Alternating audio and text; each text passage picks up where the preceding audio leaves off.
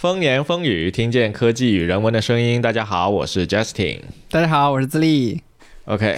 听见科技与人文的声音啊，最近好像又断更了一阵子啊。对对对，今天是一期人文的声音啊。这个话题放在我们的这个储备库里面很久了哈，已经有放了有快一年了吧。有了，绝对有一年。这个标题叫为什么我们不听新歌了哈，这个明确的标题党。在开始我们这个标题之前先来一段保命声明好吧。就是我们两个主播呢都不是音乐专业的人士啊，充其量只是说作为音乐的爱好者啊，坐在这里面聊聊天，就音乐这个话题聊天。然后我们讲的过程中如果有什么非常显而易见的谬误啊，欢迎各位听众朋友们在这个评论区给我们留言指正好吧，保个命。啊，我也可能不听，因为那是我个人的感受。OK， 好，那回到我们的这个主题来啊，为什么我们不听新歌了哈？这个主题是自立起的哈，为什么我们要起这么一个标题呢哈？啊，我记得当时好像我们说我们聊一期音乐节目，嗯、然后我们就想想聊新歌跟老歌之间的关系，然后我突然就说，哎，我发现我最近好像不怎么去听新歌了，歌单里老是老歌，然后我就抛出了这样一个主题、嗯、Justin 就特别强烈的去反驳我、啊、说哎呀我听啊我听，你可能不听但我听，对吧。呃，主要是这样，因为自立提这个标题的时候呢，我刚好正处于听各种新歌的巅峰时期。巅峰，因为你的那个新项目啊、呃，对，你抛出来这个话题呢，刚好就不适合我当时的一个状态啊。但是你要说、嗯呃，回到我们这么一路走来的这个状态，我觉得大部分时候其实我们听的歌是差不多沉淀在某一个年代的，对。然后偶尔我们翻过来听之前常听的一些歌单的时候，会有一种怀旧的感觉，对吧？就这种我觉得应该是常态啊。嗯、当然了，当时我一开始是想问你啊，你说我们不听新歌对吧，那这里至少我们得定义两个东西、嗯、一个叫什么是新歌，你得告诉我什么叫新歌，我才能够回答你我到底听还是不听。对吧，可以。所以其实我觉得我们可以先把新歌这个词给它定义下来，就是你当时说啊、呃，我们不听新歌，那你对于这个新歌是怎么个定义法呢？啊，那我也稍微保密声明一点，我当时说我们要去聊为什么我们不听新歌了、啊、只是说我们要聊这种现象、嗯、就比如说我发现、啊我们好像不是很多的去听新歌这件事情、嗯、那我对新歌的这个定义呢、嗯、其实是从个人角度，可以说是唯心的角度去看的，就是我觉得它是新歌、okay. 它对我来说是一个新歌，那它就是新歌、oh. 那怎么去看待呢？比如说有一首八十年代的老歌，但是呢我前面这二十多年我都没有听过它、嗯、然后直到最近一个人推荐给我说、嗯、哎，你去听一下这个歌，那这首歌对我来说是一个新进的内容，一首新的作品，嗯，然后我听进来了，它就算我最近听的新歌。对，所以我今天想要聊的为什么不听新歌的现象里就包含了这种可能大家最近都没有去摄入新的没有听过的音乐作品了，并不是去要看它出品年代、嗯、对。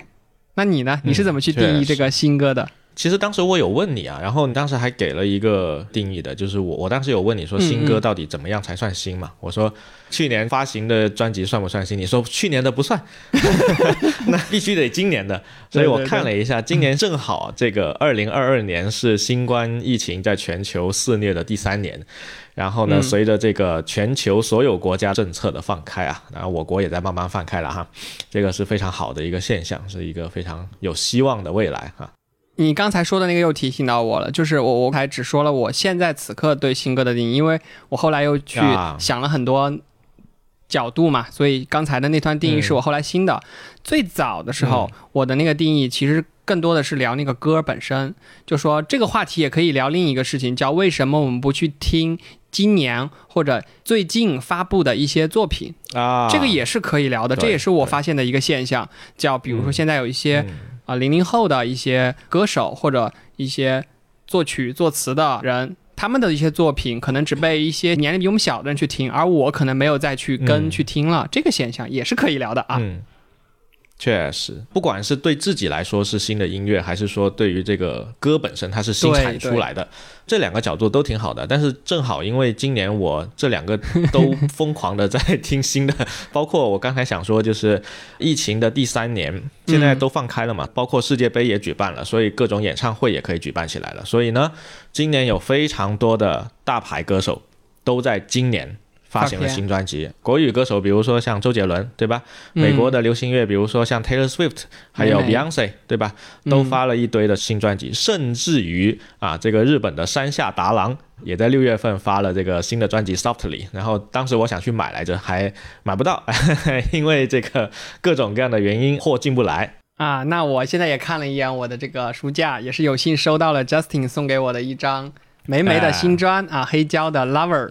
真的是非常的喜欢 OK 啊，就是 你, 你喜欢就好了，对，送给这个智利的一个礼物当然不是霉霉的新专了，那个 Lover 应该是几年前的、啊、是但是这个主题很棒，对，一张专辑对对对确实因为霉霉的歌基本上都是分手了之后骂前男友的，所以他很少有一些歌是比较和谐的这张专辑是比较少见的霉霉的歌里面比较和谐的，所以选了这张专辑啊。回到新发售专辑这个事情来，嗯嗯，因为今年发了非常多的新专辑，然后我又因为在写那个 Replay咖啡的那个 newsletter， 所以我就很多的去关注了这个呃新音乐的这些事情，然后也看到了一些现在从事音乐行业朋友的在朋友圈或者在各个地方去发他们关注的一些新唱片新专辑、嗯、所以就算是以今年刚刚发售的新专辑的角度呢，其实今年也算是一个发新专辑的一个扎堆的这么一年，所以今年会有非常多的好的唱片作品出现。那从另一个角度呢，就是你本人是不是以前常听某一种类型的歌，然后现在会试着去尝试听不同的流派，比如说可能以前先说智利吧、嗯、你以前最常听的是哪一种类型的歌呢？高中时期那肯定是流行乐啊，就是杰伦这种的，杰伦啊，蔡依林啊、嗯、然后梁静茹啊这些的，然后到了大学就开始听欧美了、啊、像艾米纳姆啊，然后 Taylor Swift 啊、嗯、这种，然后后面我又开始听民谣了、嗯、因为不知道为什么我从北京离开之后开始听民谣、啊、然后民谣就像听什么宋冬野 啊, 啊这些，再回到现在我就听的比较杂了、嗯、我可能什么都去听，因为我发现我要让自己不断的去听新的音乐类型、嗯、音乐品类，包括最近我去看那个新说唱里面的一些东西、嗯、中国说唱这一块的还是有很多好的音乐人的，我觉得很棒。嗯，你呢？那我听下来你对于这个中文的音乐还是蛮关注的、哦、就是可能会比较倾向于 去,、啊、去关注中文的音乐，因为我比较关注词嘛、okay、然后本身可能中文的词在理解上还有意境上可能会 get 到多一些。 OK， 那你有发现一些写词写得比较好的艺人吗？除了说方文山毛不易啊就是一路看着他过来、嗯啊、然后就是写的还是挺入木三分的、嗯、写词很棒。然后还有那个理想三旬里面的那个整张专辑，我觉得词的词段都特别、嗯、唐映枫词都特别棒。嗯嗯嗯，刚好我跟你是完全相反的，但我们出发点是一样的、嗯、就是我我特别不喜欢流行歌里面那些我爱你你不爱我，就是非常这种类型的词所以我小时候基本上只听周杰伦了，因为方文山的词真的写得还挺好、嗯、然后周杰伦自己做的词呢又比较搞笑，所以小时候是只听周杰伦。但是呢后来我就发现中文的作品里面很少有说这个词能够写得比较好的，它有但是比较少，你要花很大的力气去找。对，所以后来我干脆就直接不找了、嗯、我就找一些我听不懂的、啊、小语种的音乐或者是直接听英文歌，因为英文歌北欧民谣我的水平没有好到那个程度去评判人家到底写得好不好的程度，所以就很多的去听英文歌。然后刚好跟你相反、啊、就是这个结果你会发现完全相反的两个路子、嗯、你是会去更多在中文里面去寻找好的词，我会是直接抛弃了这个语种，直接去换一个不同的类型去听，甚至于说对听更多的比如说像没有人声的就是 jazz 大乐队时代的或者是后来的小乐队，其实它就只有器乐，它就不会有人声在里面，那就没有词了，对吧？那那也是一种非常好的选择、嗯。那我就想问一下你，你觉得刚才你说的这些艺人里面，因为我不怎么听啊，所以我不是很了解这些人他写的词，他们都是偏古风类型的，还是说什么样的类型会多一点？两类吧，其实我听歌《阳春白雪》《下里巴人》两种都听、嗯、就是我举一个你可能听过的啊，哦，告五人的词、嗯、你可以去用告五人他们的词、okay、其实他们的词并没有用很多很玄妙或者很华丽的词藻、嗯、可能讲的都是很朴实的一个故事、嗯嗯、什么我在街角撞到你、嗯、对吧？然后撞到你妈没有告诉你不能撞到人吗？其实指的是撞到了他的心理心理进人了之类的。然后这类我就很买账，我很喜欢这类的民谣、嗯、就是比较直白的去讲一些平常生活中的事情，但实际上他要讲的是背后的一个意义或者一个什么，嗯，也能够上升。另外一类呢，就是我刚才讲的，就唐一峰这种，他是很工整、嗯，然后用词也是非常的讲究，就是绝对是你想不到的那种词在一起，然后却又非常的贴切。当然毛不易也是这种类型的。嗯，可能是有方文山的那个影响吧，从那个时代过来，然后我对词还是非常的追求、哦、对这种文字工作者，我觉得你起码的这种对仗啊、嗯、起码的这种韵脚啊你不能是 A I 写出来的那种水平吧，一下子就看出来了、啊、是吧，车轱辘话来回说说得好。当然了，这个不同的类型写就是写出来的不同的风格也都还 OK， 但我本人其实比较排斥的、嗯、无非就是我爱你你不爱我那种其他的都还好老鼠爱大米你只要不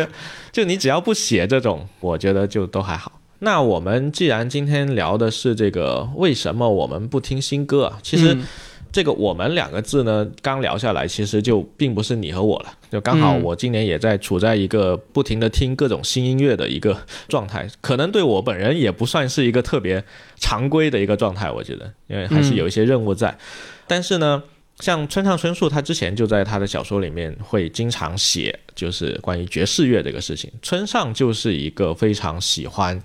爵士乐的一个人。你知道村上春树他嗯三十岁在棒球场看棒球比赛的时候呢，就突然觉得说我能够写一个很好的小说，而且写得比当时畅销的一个小说家好所以他就去写小说了。但是他之前其实是在干什么呢？他是在东京开地下酒吧啊，那会接触到很多的乐手。嗯，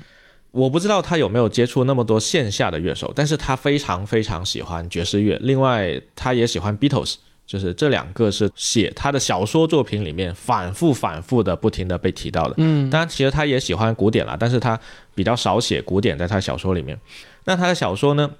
几年前那一部《刺杀骑士团长》，如果我没记错的话应该是在这一部啊、嗯、他其实每一部都会提到黑胶，提到爵士乐。那他里面就有讲到那个主角在开车的时候觉得说啊，好像这个人啊到了某一个年纪之后，这个听的歌就锁定在了那个年纪里面，就好像举个例子，你人到了三十岁你听的歌还留在十八岁然后就就一直是那样了。我觉得这可能是一个常态吧，像我们这样就是反常态的应该还是一个少数。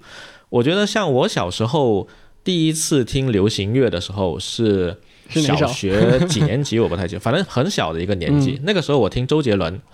周杰伦刚出道两千年，那个时候我听他的那个专辑，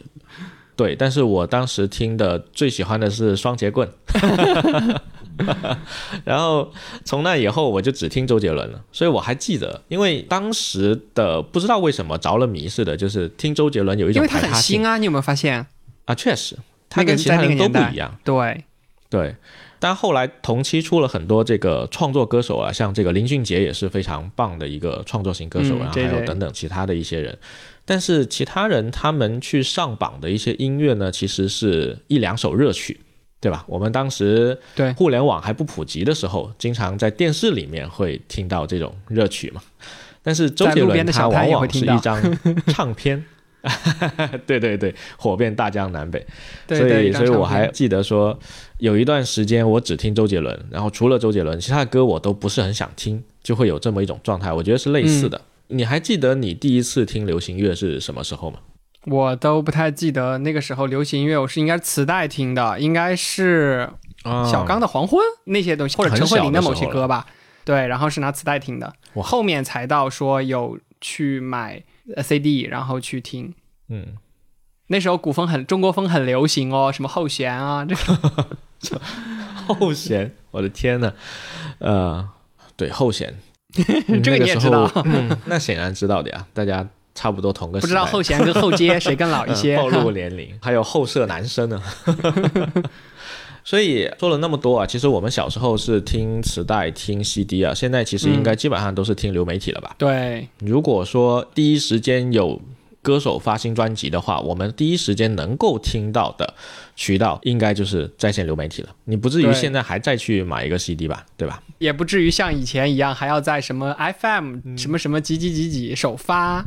那时候听周杰伦的歌都是要这样去听首发的我好像小时候还真没去蹲过首发，但我有就是互联网刚起来的时候经常会有盗版嘛，就是某某某某 F M 首发然后就直接把整个盗版下来的对，我还是记得有这种东西的，那个时候应该是听 M P 三， 但现在应该基本上所有的人都是以在线流媒体为主了，很少会说我就忍着去买一张唱片。诶，这让我想到前一阵子、嗯、有台啊故事 F M 这个播客他们发了一张 C D，非常的特别、哦、怎么样的？你知道故事 F M 它其实每次讲故事的时候呢，就算嘉宾吧，就是他去讲一些内容的时候呢、嗯、后面的那个配乐是专门有故事 F M 的这个同事在制作的、哦、他, 他的 keyboard 或者各种各样的、哦、我之前还有想过这个问题呢，我说他的版权是怎么样的，原来是自制的呀、啊、都是他自己做的，对，厉害。然后故事 F M 的开头不是还有一个主题曲嘛？那个主题曲会随着心情的不同的变调会变、嗯、哒哒哒哒哒哒哒哒哒哒，这个主题曲从来没有人听过完整版。那故事 F M 呢、嗯、就在今年出了那一张合集，是把他们所有这些配乐发展成一首一首的曲子，然后出了一张 C D， 他们有在线版，但是我买了 C D 版，然后为了播这张 C D 呢，我只能在车里听我, 我除了车里之外你送我这张黑胶我还没地儿播，你得再送我一个黑胶唱机不至于不至于不至于，如果再送个黑胶唱机那是不是还得考虑送一套音响啊，不不你考虑错，你得再送我一个能装得下黑胶唱机的房子这就离谱了离谱离谱。所以故事 F M 的那张 C D 是很有意思的，就是你要想听到他那两首隐藏的曲目、嗯、你只能买他的 C D， 这个我觉得在在现在这个年代、啊、C D 才有是吗？流媒体上没有对吗？嗯，流媒体有它的公开曲目，但是 C D 有两首隐藏曲目，非常的有意思、嗯、对，故事 F M 新做的这个行为艺术。哎，你这个让我想到最近几张梅梅的新专啊，里面都是把隐藏曲目、嗯、或者它的一些原声没有处理过的那种灵感的口白啊、哦、或者是钢琴，是以粉丝福利的形式给买到专辑的人的、嗯、作为一种商品本身在里面的一种商业行为、哦我觉得这个还挺不纯粹的、okay, 这个嗯、还行吧，因为以前其实你要知道在实体唱片的时代其实这种事情还经常做的，就他们会今年大热的一张专辑、嗯、然后隔个几年之后再把它翻炒一遍叫 remastered， 对对，就给你重置一遍，然后里面加一些当时的 demo 小样什么之类的，这个还经常见啊。但数字时代就意义不是很大了，所以最近一次买实体唱片是什么时候？我其实还经常买实体唱片，还不如自立先说吧最近一次应该是在某个歌手的线下的 live 上，他 live 结束之后、哦、他会去签售，然后只是为了支持他觉得很棒然后去买了，也当然不会去播，我现在没有 C D 机的，车上也没法播，也是流媒体。所以你还去线下看了演唱会是吗？对，有看，我最近买过一个是陈鸿宇的线下的，然后之前宋冬野的我也买了，然后还有就是钢琴曲的一个国内的一个钢琴家叫石静，他有夜的钢琴曲这张专辑，然后我他每次来深圳我都会去听，听完都会买一张那个专辑，它里面有歌词和那个简谱，特别棒。嗯，哦，这是我买的，我不会为了买而买，我就是顺便买。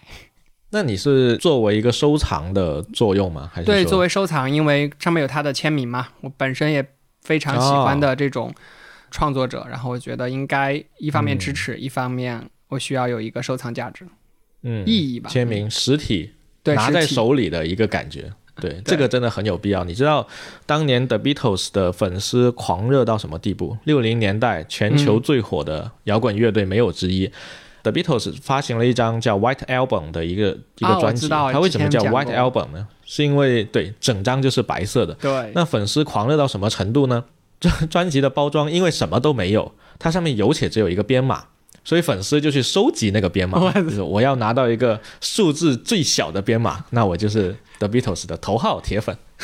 你现在打开 Q Q 音乐里面的数字专辑也有类似的玩法，我觉得是异曲同工之妙。Oh, oh my god， 数字专辑，等一下我们再聊数字专辑我们先把实体专辑那你呢？那你最近一次去买到这种实体专辑是什么时候？我还蛮经常买的，所以分开几个部分嘛，因为这买实体专辑对我来说不是什么新鲜的事情了啊。首先一个是之前给自立选那张 Lover 那张唱片，嗯，但当时想的就是说，其实我买黑胶主要就是为了收藏，就是为了要手里有一个实体。然后黑胶这个东西呢，它经常会有一些变体。然后你会知道那个黑胶那个包装打开来之后里面是会有一些东西的，然后因为黑胶很大、嗯、所以它那张东西呢它就不像那个 C D 的那个歌词本那么小了，那张东西一般都会比较大，如果你买的豪华版的话那里面的配件那就多了去了，非常的精彩，那一般很丰富、嗯、对啊、呃，我给你买那张是国行的，所以可能里面会有一两张海报我自己都没拆过，有的有的有的，对，但我一般比较少买这种新发行的唱片，就是最近几年发行的我一般很少，我一般都是得说这张唱片我听了好多次，然后我觉得说哎很有意思，我应该买来收藏一下、嗯、我就会去买。比如说啊，我很喜欢听 The Beatles， 这个事情我感觉应该是受村上春树影响还挺大的，这个家伙他他在他书里呢写了各种各样的爵士乐手，什么 Miles Davis 啊 Chet Baker 一大堆，但是呢你去看他写这么一堆名字罗列出来的时候，你完全记不住他在写谁、嗯、但是呢他有一个好处，所有的小说尤其是早期的必提的 Beatles、嗯、那么你一定会记得的 Beatles。 然后我第一次去日本的时候我就买了 Beatles 的唱片，然后以后我就开始了收集 The Beatles 的道路，其实挺难的他们的黑胶唱片现在有在出新的，但是有那么几款大家其实会喜欢想要收集头版，就是当年的那个头版，嗯，所以其实收集他的唱片还挺难。我当时几个月前我是收集了九张，距离收集完全部应该还有三四张的样子。然后后来最近基本上就是又买了几张 The Beatles 的唱片。那那张 White Album 到手了吗？那个我几年前去日本买的，就是当时这个日本是一个非常非常推荐买黑胶的一个地方，全球找不到第二个地方可以像日本一样，因为它有一个全球最大的目前也是实体唱片市场、嗯、并且日本人对于这个二手唱片的保养真的是全世界无出其右，你知道吧？我们在广州其实以前有一些那个打口碟的那些批发店、嗯、就是、呃、外国人不要的东西卖过来，然后他就进口批量啊，一斤多少钱给他拿麻袋麻袋装的，对，然后再一张一张卖给这个消费者。那个地方卖的这些碟就质量真的很难说，我在那边买过好几次，但是基本上我很难说能够买到什么特别好的。但在日本呢，基本上你能够到手的唱片、嗯、成色都非常好，并且他们每个唱片都一定会给你送一个包装套，包唱片的那个保护套、嗯、小, 小学生包，这个是必送的倒没那么夸张了，反正日本是会必送的，但中国就没有，就是中国这些套子你可能还得跟他买，所以日本真的是一个非常非常推荐的地方。然后已经好几年没有办法出国了啊，然后最近这个真的放开，现在马上就可以了看什么时候再去一下日本。我看前段时间这个香港放开了之后，好多香港的 YouTuber 就都去飞日本了，因为日本对香港是免签的嘛。啊，好久没有囤货了，看着还挺羡慕的、啊、对，反正我基本上买黑胶就是听那些经典的唱片、嗯、对，广州也有几家店。不过现在有一说一啊，这个黑胶市场这两年据说是有一个小的火爆，就是很奇怪、嗯嗯、就是全球买黑胶的年轻人又变多了。当然这个我觉得跟消费升级可能有一点点关系啊，就是你看有些人抽香烟，对吧，就跟抽香烟这个事情，抽雪茄了现在有些人抽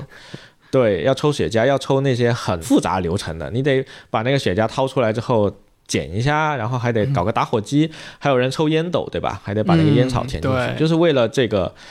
很繁琐的流程仪式感。但我觉得呢，仪式感是一回事，另一方面就是便捷的东西它往往会带来一个，就是因为它为了便捷它要牺牲很多其实很有质感的东西，嗯，这个是必然的。包括现在很少有人会写钢笔了吧，就可能你真的要写字的话，你拿一支随便文具店买来的两块钱的一支笔就很好用了，非常好写，对吧？但是呢我会喜欢去写钢笔、嗯、因为你把一支钢笔的制作工艺变成一个很便携的水笔了之后呢，它其实丢失了非常非常多的东西，嗯，我觉得这是类似的。所以为什么大家又回过头来想要拥有一张实体唱片呢？可能就是从这个乔帮主搞了这个 iTunes 数字音乐之后，呵呵，大家又想回归回实体唱片了，拿在手里的感觉是吧？对，这个就跟 Kindle 一样，对吧？ Kindle 看久了你又会回到说纸质书的那种质感，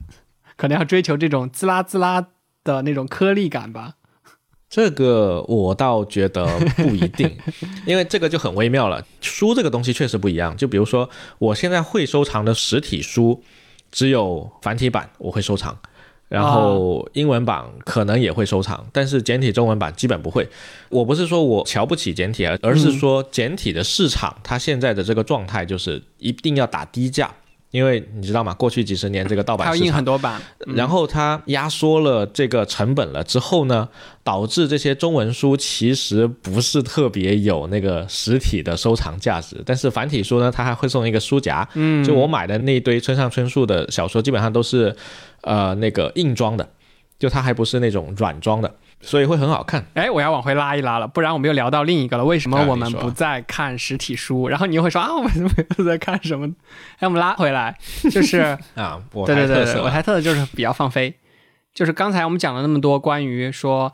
以前可能是这种实体的比较多，现在是流媒体时代比较多。嗯、其实它影响了我们对去听歌的这个渠道以及听歌的方式。那它是不是会间接的影响到，就是我们今天所要聊的这个我们？可能没有那么经常去听新歌了，因为我们获取歌的方式实在太轻松太容易了，对吧？以前你想我们嗯，哎，其实你要说以前我们也不容易获得新歌的话，我们可能更容易去听老歌，比如一个 M P 三 里面就一直放着那一百首歌，然后在车上一插，然后可能这辈子就听这一百首歌了。如果没有流媒体的话，啊，我们应该感谢流媒体、啊、那肯定不至于。那这当然是的，因为有流媒体之后我才更容易去获取到这些对对对这些音乐。但与此同时呢，它也带来一个你因为有了太多选择，所以反过来你没有了选择的一个状态。你回想一下你在学校的时候，你手机里那一百多首歌的一个歌单，当时的网络没那么发达，哦、你的流量不是免费的，对，所以我才去找、啊。然后你有一百多个歌之后呢，你可能听了一个月，然后你就会跟你的同学说，哎，我们交换一下歌单吧，我拿你手机听一下，对，对不对？当时 M P 三 还会交换 M P 三 呢，对吧？会的，会的。就是因为我听我的歌听太多了，我实在不想听了，哪怕是随机播放我也听不下去了。我连顺序都记住了。所以你会去跟别人交换。对，所以回到流媒体这个事情了，我们刚才说了最近一次买实体唱片是什么时候？嗯、那现在更多是数字音乐了。那你最近一次买数字音乐是什么时候啊？这个问题是智利提的，那智利先回答。对对对，不就上次嘛，梅梅发新专，还有杰伦发新专啊啊，这两个我都买了。Midnight， 还有最伟大的。当晚就去听了，都是新歌。OK， 因为你经常买了之后还会发微信给我说，啊、呃，你买了这个嘛，我会看到，对，我会分享它的封面。对，嗯。我就一直觉得很奇葩这个行为，因为我从来并不需要去买这些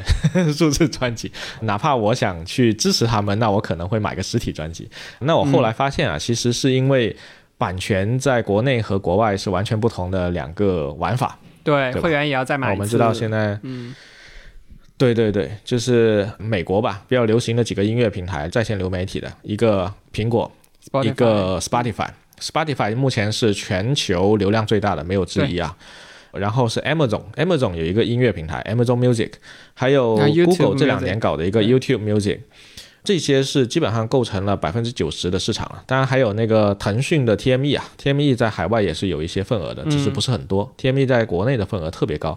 那海外的话呢，基本上比如说我我用了 Spotify。Spotify 跟三大唱片公司谈好了，那么周杰伦的专辑在第一时间我就能听到，所以当时你们需要去，不是只有国内音乐平台的小伙伴需要去买这个数字专辑才能听的时候呢，我已经在 Spotify 就直接可以听完了，因为我有 Spotify 的那个 Premium 会员、嗯、所以我当时还觉得很奇怪，为什么大家都去买这个，这么迷周杰伦需要一遍一遍的去支持他，因为不买就没法听。对对，后来才发现原来不买是根本听不了的，这个事情就很奇葩，让我觉得国内的这个市场真的是水深火热之中哈。那你最近就是所有的新专辑来了之后就直接在那个 Premium 里面就听掉了是吧？你的选择会特别多。因为我有 Q Q 音乐、Apple Music 和 Spotify 三个会员、哦、最近因为要研究那个也开了网易音乐的会员，但其实后来发现根本没有必要然后我发现呃，有了这三个会员之后，你就基本上不太会有听不了的歌了，除了一种情况，就是日本区它的版权在全球市场永远是特别的、啊、日本的不管是在线流媒体还是其他的东西呢，它就是跟全世界是不一样的、嗯、你现在在各个地方去听歌，哪怕是 Spotify 哪怕是 Apple Music 的美国版，你都很难听全日本的版权音乐，这个事情真的非常非常奇葩。当年 The Beatles 他们是英国乐队嘛，他们要去美国的时候会发行美国版的唱片、嗯、这个好理解，但他去日本的时候要发行日本特别版唱片也是非常的奇怪就因为日本这个市场特别版全版唱片就真的是导致我现在在流媒体上没有办法听的最主要的就是日本区了。还好我 J-pop 听的比较少，现在以前中学时期还经常听滨崎步啊然后宇多田光啊这些的啊，现在就听听久石让的 Q 音乐都有。对，这种类型的肯定能听、嗯、但是它比较难的是一些小众一点的吗？我想一想，中森明菜应该还是可以的，松岛菜菜子也可以，但是就有一些相对没那么到 top 十 的艺人、嗯、又或者是他那个公司就不跟你签这个在线流媒体的协议，这么高他就不给你听哦。比如说山下达郎，山下达郎今年不是刚发了新专辑吗、嗯、新专辑是没有任何一个平台可以听的，目前除了说你买那个日本的版权所以我当时怎么听呢，我只能在 YouTube Music 上面听别人盗版。哦，好吧，盗版行行行所以我觉得可能是跟日本的一些版权相关啊。我刚刚突然想到了一个冷知识，好像据说在日本开演唱会是不能假唱的，假唱要坐牢的啊我不知道这个是不是真的，我不知道在哪听来的啊。如果听众朋友有知道的也可以科普一下。对，嗯，你这个我倒是我以前，所以我觉得他们的版权严也是很正常。追韩星的时候倒是有听过、嗯、就是那个时候韩国的就线下的 live 是不可以假唱的所以你就能够听到各种各样的翻车现场，然后也会造就一些神级现场对 OK， 所以这个是数字音乐流媒体的这个事情。呃，其实刚才我们不是提到了这个流媒体，包括专辑，很多专辑新专辑需要买了才能听，这个嗯，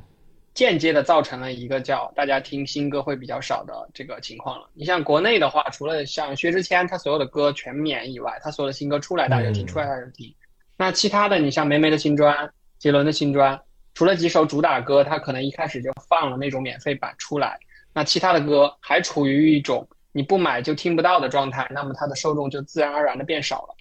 那么这些人可能更倾向于去听像龙卷风啊，或者像什么发如雪啊这些七里香这些歌，嗯，就出现了一个很尴尬的情况嘛，就是这次 iTunes 好像放榜之后，好像前二十被杰伦和陈奕迅屠榜了，类似的情况，而且是用老歌屠榜的方式，所以这也是我们发现的一个现象、嗯。我觉得这个可以聊一下。但我还觉得这个倒是有点稍微有点反直觉，因为像周杰伦或者是其他一些还比较火的艺人的话。其实他们的关注度以及宣发的力度还挺高的，就是哪怕你说卡你一道说这个数字音乐你不买专辑不给你听，或者是说可能宣发的前两个月就不能听之类的，那起码它过了一段时间之后这个传唱度还是会上去的。我觉得这要是好作品是吗，这次有些歌就还是没有那么传唱度很高当然还有另外一方面的原因啦，就是这个你如果要看这种热榜或者说市场的话，你就得去研究绝大多数比例的用户都在干嘛比如说绝大多数比例的用户他们在听孤勇者或者是在听抖音神曲，那么抖音热榜没错，那么这个人数和点播次数这么高的情况下，你就不可能把一些传统或者是说一些可能大家觉得说这个朗朗上口的好听的音乐给推上去了，因为绝大多数人都在听抖音神曲。那抖音神曲其实之前那个刀刀冯他就 B 站一个 U P 主，他有分析过为什么抖音神曲这十大热歌它的技术性可能并没有那么强，从技术的角度去看，为什么我们会觉得周杰伦有些歌他真的很强，但是抖音神曲他就是不能够跟他比。但是你光比热度的话，那抖音神曲他就在前面啊，那你也没办法，对吧？所以你要看热榜的话，好像就就只能是这个样子。那如果我们讨论的语境是基于一个绝大多数人的话，那这个好像就呵呵就只能先分析一下抖音用户都在干啥了。但是这个抖音神曲它也有一个现象嘛，就是还是以旧歌多、嗯、新歌少的东西，包括甚至说翻唱翻唱有的时候都会比原作会更出名，包括现在一些国内的综艺、嗯、去打歌的时候也是不断的去翻唱和重编，这个现象其实也让我们有更少的新作品去听了。我觉得从作品本身的角度上，新歌嗯，你去看那个发行的那个数量，其实新歌不少、嗯、但是能够呈现在我们面前的新歌好少哦，都被那些老歌挤占了、嗯、OK， 我觉得你说的应该是中文歌的情况吧，也符合我的一个直觉。当然你要说欧美市场的话，这个新歌的势头还是很强劲的、啊、还是经常这个有新的专辑出来都能够站到前面，尤其每年虽然说我们说这个格莱美啊一年不如一年，但是好歹这个格莱美还是有它的名气在的哈，然后它每一年都能够出一些还比较不错的这个新的音乐人出来。比如说今年的这个格莱美 V R 那张专辑啊，那个 Jon Batiste 就是一个美国的一个黑人，然后呢他的音乐呢之前是被归类为在爵士乐，然后他是唱歌的，然后他弹钢琴。但是 V R 这张专辑呢就非常的特别，他会有讲到一些比如说少数族裔的一些问题啊等等的，然后他在这张专辑里面有一个比较大的突破，有一些这个比如说 rap 的元素在里面了啊，我们非专业人士又在这里胡说八道了啊。反正总而言之就是根据我本人这个小众的观察，我倒是发现这个海外尤其是欧美这个音乐市场的这个发展还不错，尤其我在前几个月才刚关注到一个非常年轻的一个爵士乐组合，叫做 DOMi and J D Beck， 是两个人，一个小女孩一个小男孩、呃、小男孩是打鼓的，然后那个小女孩是弹 keyboard 的。他们在早几年比如说一几一三年的时候呢就有在 YouTube 上面去传歌，然后他们的音乐是非常的特别的，和我们说的传统的 Jazz 是非常不一样，也跟我刚才提到那位教主啊，就是 Jon Batiste， 他前几年的早几年那几张打了 Jazz 标签的那个风格也相当之不同。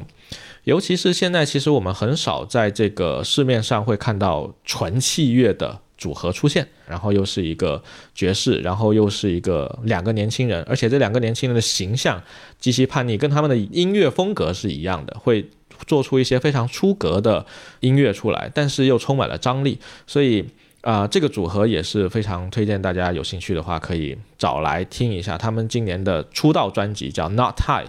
然后这张专辑也是无论从编曲还是从这个封面还是从这个起标题都充满了他们这种叛逆的风格在里面。所以我反而觉得说在我喜欢的这一些艺人里面呢，尤其是欧美这一片呢，我倒是发现了非常多很有意思的作品，而且它每年都能跑出来。虽然我们刚才说了这个奖可能大家会觉得一年不如一年啦，但是好歹它每年真的能够出来一些很有意思的精品。反观这个国内呵呵这个热榜呃，永远只有周杰伦，这个就啊、呃，但我不是说周杰伦不好，周杰伦非常好，但是只有周杰伦，周杰伦还占了十年二十年，那这个就问题很大了。像今年那个台湾颁的那个奖，我忘了是一个什么奖了，然后蛋宝是拿了最佳说唱歌手，好像是蛋宝当然是一个非常不错的这个台湾说唱艺人，但是反正总而言之吧，就是华语这一片看起来确实是相对来说比较的消极，然后整个发展也不是特别的健康，从我们外行人来看这个情况不是特别的乐观，希望未来能够有更多一些有趣的作品出现吧。就比如说今年同样是发了新专辑的霉霉的 Midnight， 然后周杰伦的这个最伟大的作品，你自己觉得呢？这两张唱片摆在你面前，你听得更多的是哪一张？我觉得这个、哎这个问题其实挺有意思的，就是我还是会选，都听完了我还是会选择去听可能更经典、嗯、或者就是更好听一些，我觉得更好听一些的作品、嗯嗯、可能就并没有在最伟大的作品里面， 对, 对吧，可能就只有一首那个 Mojito、嗯、我觉得还可以。然后霉霉的用一件事情就可以明我的态度啊，就是今年不是结婚嘛，结婚了之后在婚礼我去选了二十多首歌、嗯、里面有十几首都是霉霉的作品，但是基本上没有最新张专辑里的作品了，最新就新到 Lover 里面，对，嗯，所以你可以看到我，我就是还是很 follow 我。才发了新专辑啊，我还是选了很多他出村前的那种很充满爱意的作品一定要放到婚礼上嘛，你不能在婚礼上放人家一些 broke up 的作品对不对啊，也是。所以我还是我确实还是更喜欢听他们的一些老的经典的老歌。嗯，没错，包括今年这个周杰伦出的这一张唱片呢，其实它里面有相当多的曲目是之前公开过的，并不全都是新歌，新歌可能是六首七首的样子。总觉得这张专辑就还行吧，它不像以前小的时候，周杰伦他创作力巅峰的时候应该是早期的几张对吧，包括八度空间啦，包括七里香啦，包括叶惠美啦，一直到十一月的肖邦，都是能够出一些既在他的风格里面又有突破的一些东西出来，但这一张专辑就还差强人意。好汉不提当年勇啊！我当时听完最伟大的作品之后我有一个神奇的想法，就是嗯，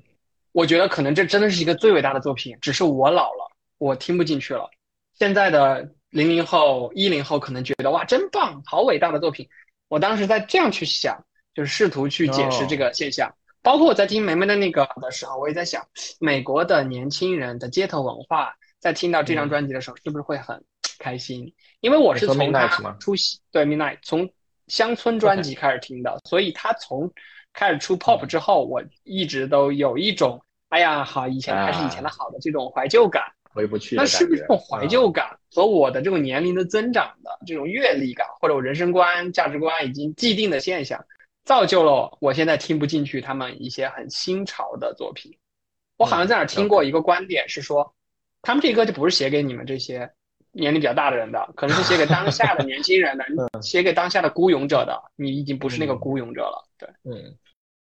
我觉得有两个方面去看， 一, 一方面是作品本身，你想说的是他的这个作品本身是面向谁的，另一方面是听的人本身。那先说这个作品本身啊，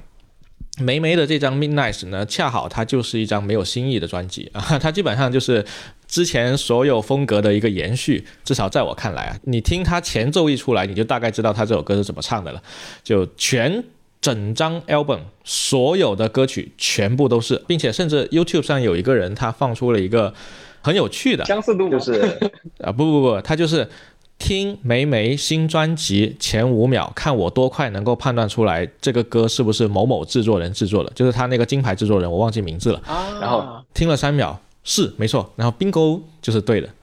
哦、基本上他就是 B 站喜欢玩的那种嘛，喝可乐猜牌子。就啊、呃，当然这个很难啊。对他说，每个制作人都有他的风格，但是就不是说你那么容易就能猜出来。这个 YouTuber 还是很厉害的。那我想说的是 ，Midnight 这张专辑呢，没有跳出原来梅梅她的风格，也没有突破，做出一些什么新的东西出来。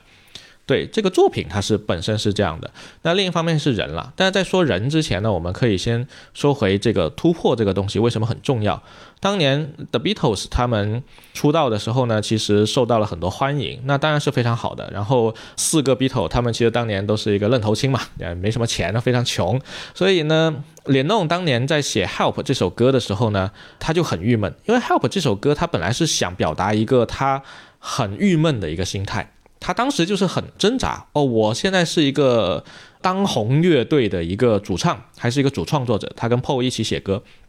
然后呢、呃、我们的经纪人老让我们去拍电影，妈的拍电影有什么意思，没有人去拍综艺就不错了我又不得不去做这件事情。但是他们后面那几部电影有一点意思啊，但不是什么成名作了，就有一点意思我都看了，作为一个 Beatles 的粉丝。然后他在写 Help 这首歌的时候就想表达这种内心的挣扎和迷茫，但是呢制作人说你不能这么写歌，你这么写歌这个歌就卖不出去了，你给我改成一个、啊、更欢快一点的风格或者更强烈一点的风格。所以 Help 后来就变成了现在我们能够听到的那个版本。以及 The Beatles 其实他们四个人对于音乐都是有非常好的追求的。你要知道为什么 The Beatles 从六零年代活跃，其实没活跃多少年，可能都不到十年，他们真正四个人还同在一个乐队并且大火的时间并不是很长。但是为什么直到今天 The Beatles 在全球尤其是英语国家的这个呼声还是那么高，就是因为他们其实内心对音乐有非常强烈的那种热爱和追求。那我刚才说那个 White Album 那张唱片啊，它其实是一个我没记错应该是三 L P 或四 L P， 就是三张盘或四张盘组成的一个唱片。我们现在周杰伦的唱片能够有十几首歌，而且都是原创，那已经很难了，对吧？在现在这个世界，嗯、你会发现很多都是艺人。对，前段时间不还有一个什么艺人发唱片漏了六首歌吗？只发了三首的之类，这就非常的离谱。Oh. 但是呢 ，The Beatles 在 White Album 里面呢，他发了几十首歌，而且每首歌都是原创，每一个成员都在这个专辑里面去倾注自己的心血。你要知道那个年代去写歌啊，它不像现在我们可能打开个电脑，对吧 ？Logic Pro 或者是小个 Garage Band， 对，写一写或者立马你这个小样就可以出来了。当年可不行了，当年要录音，要乐队要排练，录音是拿磁带录的，剪辑的时候是拿磁带一个一个剪出来，然后再拼到一起去做效果的，我靠，很复杂的。但是后来他们依然能够在高强度的工作压力下以及对音乐的追求，最后产出了 Sergeant Pepper's Lonely Hearts Club Band 这样的传世佳作，以及当年他们的竞争对手的 Beach Boys， 就是他们有互相这种内心上的竞争啦。你出了这么伟大的一张唱片，我怎么可以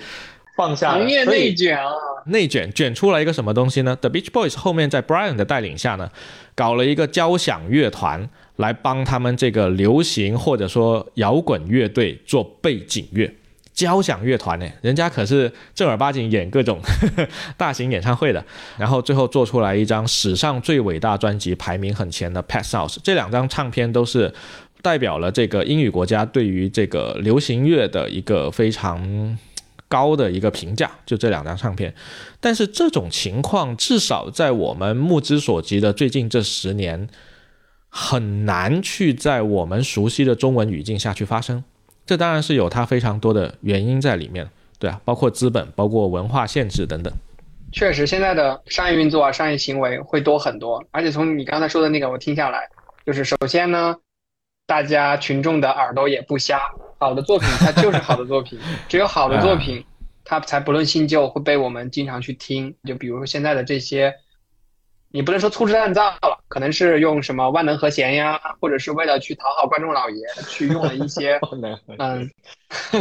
用了一些你说的那种欢快的东西去去夹杂进去，然后很快的去产出，而不是像以前作为一个匠人匠心去弄一首作品。那这样的作品可能它本身本身商人对它的生命周期也没有期待那么长，就觉得说你今年给我火了，然后跑完所有的综艺节目，然后接到很多通告，它的生命周期就结束了。我并没有希望它能够成为一个多么多么多么长期去可以赚版费的东西，可能是这样一套背后的东西导致了作品本身的质量是赶不上那个黄金年代产出的那些作品的，所以那些黄金年代的作品现在的才能在榜上经久不衰嘛。但其实也有人真的在用心去做音乐的，但这个事情就令人很难过，就是你如果沉下心来好好去把音乐作品给做好了呢，也许你会养不活你自己。所以会有一些人他就抱着一个我就不活了，哎，我就为了做我喜欢的音乐去做啊。我不是说他做出来一定是好的作品啊，但是有这么一些人存在，包括像什么张手指乐队啊，他很有意思啊，什么你的女朋友我也很喜欢就会做这样的一些哎，你的女朋友我也很喜欢，就会做一些很奇怪的歌。但是他们就是当年出道的时候出了名的，就说我们开一场演唱会，但是呢可能今晚就打地铺了啊，然后就没钱了啊，没钱了那就再说吧呵呵，就是会有这样的一种情况。包括台湾的那个婚鸦乐队，他们的很多唱片我是很喜欢的，但是婚鸦乐队这种风格它就注定了它不能够成为现在热榜里的大众，对吧？他沉下心来去做这些事情，他成不了大众。那当年 The Beatles 为什么可以呢？ The Beatles 也不是说老子就要写 Help 把它变成一首我喜欢的 Help， 而是说制作人说你把它转成另外一个风格可以卖得更好，然后他就不得不去做了，对吧？以至于后来 Beatles 他们当年在出那个 Yellow Submarine， 就是那个动画片的版本的时候呢，要穿得花里胡哨的像墨西哥人一样，然后上台表演。记者采访他说被迫营业、嗯对啊，说你们当年要被迫穿着花里胡哨的上台的时候，你是什么想法？你心里是什么感受？然后 John 应该是 John 说，对 ，John 说，那没办法，当时他能给我钱，没给我钱我啥都干，就就这个意思。所以说他们后来解体了之后，没有了所有的这些束缚，所以他们才可以去真的做自己想做的东西。但是呢，也就带来了两个结果。显而易见的，一个是像 John Lennon 那样跟小野洋子去搞各种各样花里胡哨的运动啊，当然我不是说他这个不好、哦、但是他们已经很富有了，所以这个东西卖不卖得动它不是最关键的。当然 John 他的那首 Imagine 以及他 Imagine 所做的一系列的东西呢，在当年还是很有名气的。 Imagine 就是现在冬奥会一定会播的主题曲啊，Imagine all the people， 哒哒哒哒哒。然后我以为是 imagination、啊、never lose my passion。什么鬼？不是 ，Imagine 是是一个民族平等主题，应该是就是反正世界和平。因为六零年代是美国越战，然后当时所有人都受够了，二战结束了，不要再有战争了，就所有人都在像 Bob Dylan 也在说反战的这个事情。然后另一种呢，就是像 Paul McCartney。就是也是 The Beatles 其中一员啊，但是他也是写歌的、嗯、出场的时候他那块手表就可以顶得过几百万人民币的那种、哦、那你懂的。然后他也喜欢收集各种各样的豪车。那他现在做什么呢？他做一些个人乐队艺人乐队唱片。在疫情期间、嗯、他自己在他自家的那个谷仓，他有一个自己一个人的很大的一个 studio，他会弹琴，会弹吉他，会编曲，会打鼓，会混音，会做所有的事情，还会唱歌。然后他做了一张新的专辑，他的个人专辑都叫做 McCartney， 就他自己的名字命名，然后会标一二三。这已经是他出的第三张个人艺人乐队专辑了。这种唱片呢，能凭他的名气小火一阵，但是他一定没有办法跟热榜上的那些受到大众欢迎的老鼠爱大米去比一时高低。不至于不至于，老鼠爱大米也太、嗯、太 old school 了，所以不应该说老鼠爱大米，就是你懂我意思，就是说跟那些为了大众传唱的热曲，对对对，就包括像商业啊，像那个 Kendrick Lamar， 他之前的那个 D A M N 那张专辑，他出来了之后呢，其实也是受到非常非常多人的欢迎，尤其是所有的美国大街小巷都在播他的那个 rap 那张专辑、啊、I got I got I got I got royalty and royalty inside my D N A 那个，你有听过吗？我想起来了。OK， 那 Kendrick 他今年出的专辑呢，就已经不再是以这个方向去了，就也不洗脑了，也不去做一些大众很容易上头的很容易听的旋律了，他去做一些能够在里面去放入他自己想表达的意思的东西了。这就是他们已经能够从中获益了，能够赚到自己可以立足的资本了，然后就开始去做一些自己想做的事情。其实你你知道回到国内让我想到谁吗？我想到邓紫棋。哎，邓紫棋最近的专辑还不错哦。邓紫棋在宣发方面，以及她受年轻人的欢迎，以及她各种各样的渠道都愿意去尝试，这是非常好的。以前国内的十几二十年前的艺人，其实会有一种稍微高高在上的感觉。那个时候韩国已经在把艺人拉下来做综艺了，拉近观众距离，但国内的艺人好像都还是高高在上的明星。但其实邓紫棋的话，她从出道就歌唱比赛出道了嘛，到现在其实她一直都会跟大家保持一个很近的一个距离。所以她前段时间那个跟前东家闹翻的那个事情，你知道闹翻了之后她写歌了吗？就不能再用她的名字了，她不是要改名叫 Gloria、嗯、对，但其实应该是没有真的限制邓紫棋这个名字的。 Anyway， 就反正一系列乱七八糟的事情。那这么优秀的一个艺人是吧，还是要被商业所对吧运作所困住，对，所困住，对对。所以，所以刚才说的那些人其实可能都是比较的幸运的，但是还有大量的人是没有那么的幸运能够被推到最前面的。嗯，其实你刚刚说的这种就国外的这种现象，在国内也是很普遍的。有一种什么样的现象呢？就是我经常听民谣嘛，民谣歌手穷的时候写出来的歌就总是那么入木三分，然后你会觉得特别经典。他们表达了很多他的，就比如说宋冬野、姚十三，反正他们当时比较落魄的时候，然后会写了很多的就很经典的作品。然后当后面签约了一些公司啊、嗯、或者说有一些商业化的运作，包括参加一些综艺啊、嗯、或者怎么样之后，然后大家就会在豆瓣去说他变了，他的作品也变了，然后就脱粉，不再喜欢。所以这个让我想到一个古代的时候也是一样的，叫什么诗人不幸诗家幸，什么妇道沧海事变公，也讲的是这样一种东西，就是你在落魄的潦倒的时候可能会出来一些很好的作品。嗯，然后对，而且还有的人是这样的，他到后面他不一定说变好了之后他出的作品不好，他可能会完全 follow 他自己的 heart， 对吧，我就是想做这样的音乐，我管你喜不喜欢听，但是我自己满意的，这种也是一类，也就是你刚刚说的那种个人 I P 足够强大到支撑一段时间，但是它不会变成我们歌单里面的所谓新歌，可能只是说作为粉丝消费的一种内容去、嗯、去进到我的耳朵里。对，其实这种会很难，会非常非常难，就是我觉得也许这个世界有相当多的艺术家都在默默的去制作他创作他自己喜爱的内容，但是呢因为他缺少一个放大器，所以他要么很难去维系他的这份创作热情，要么他虽然创作了很多，但是这辈子都可能不会被人发现。那这就提到了一个很有趣的例子，我之前跟你分享那个死亡搁浅那个那个游戏、嗯、里面的那个乐队叫 Low Rower， 然后呢这个乐队就是那个灵魂人物啊，他搬去这个冰岛的时候呢，其实已经穷困潦倒了，然后他还在自己家厨房去做这些音乐，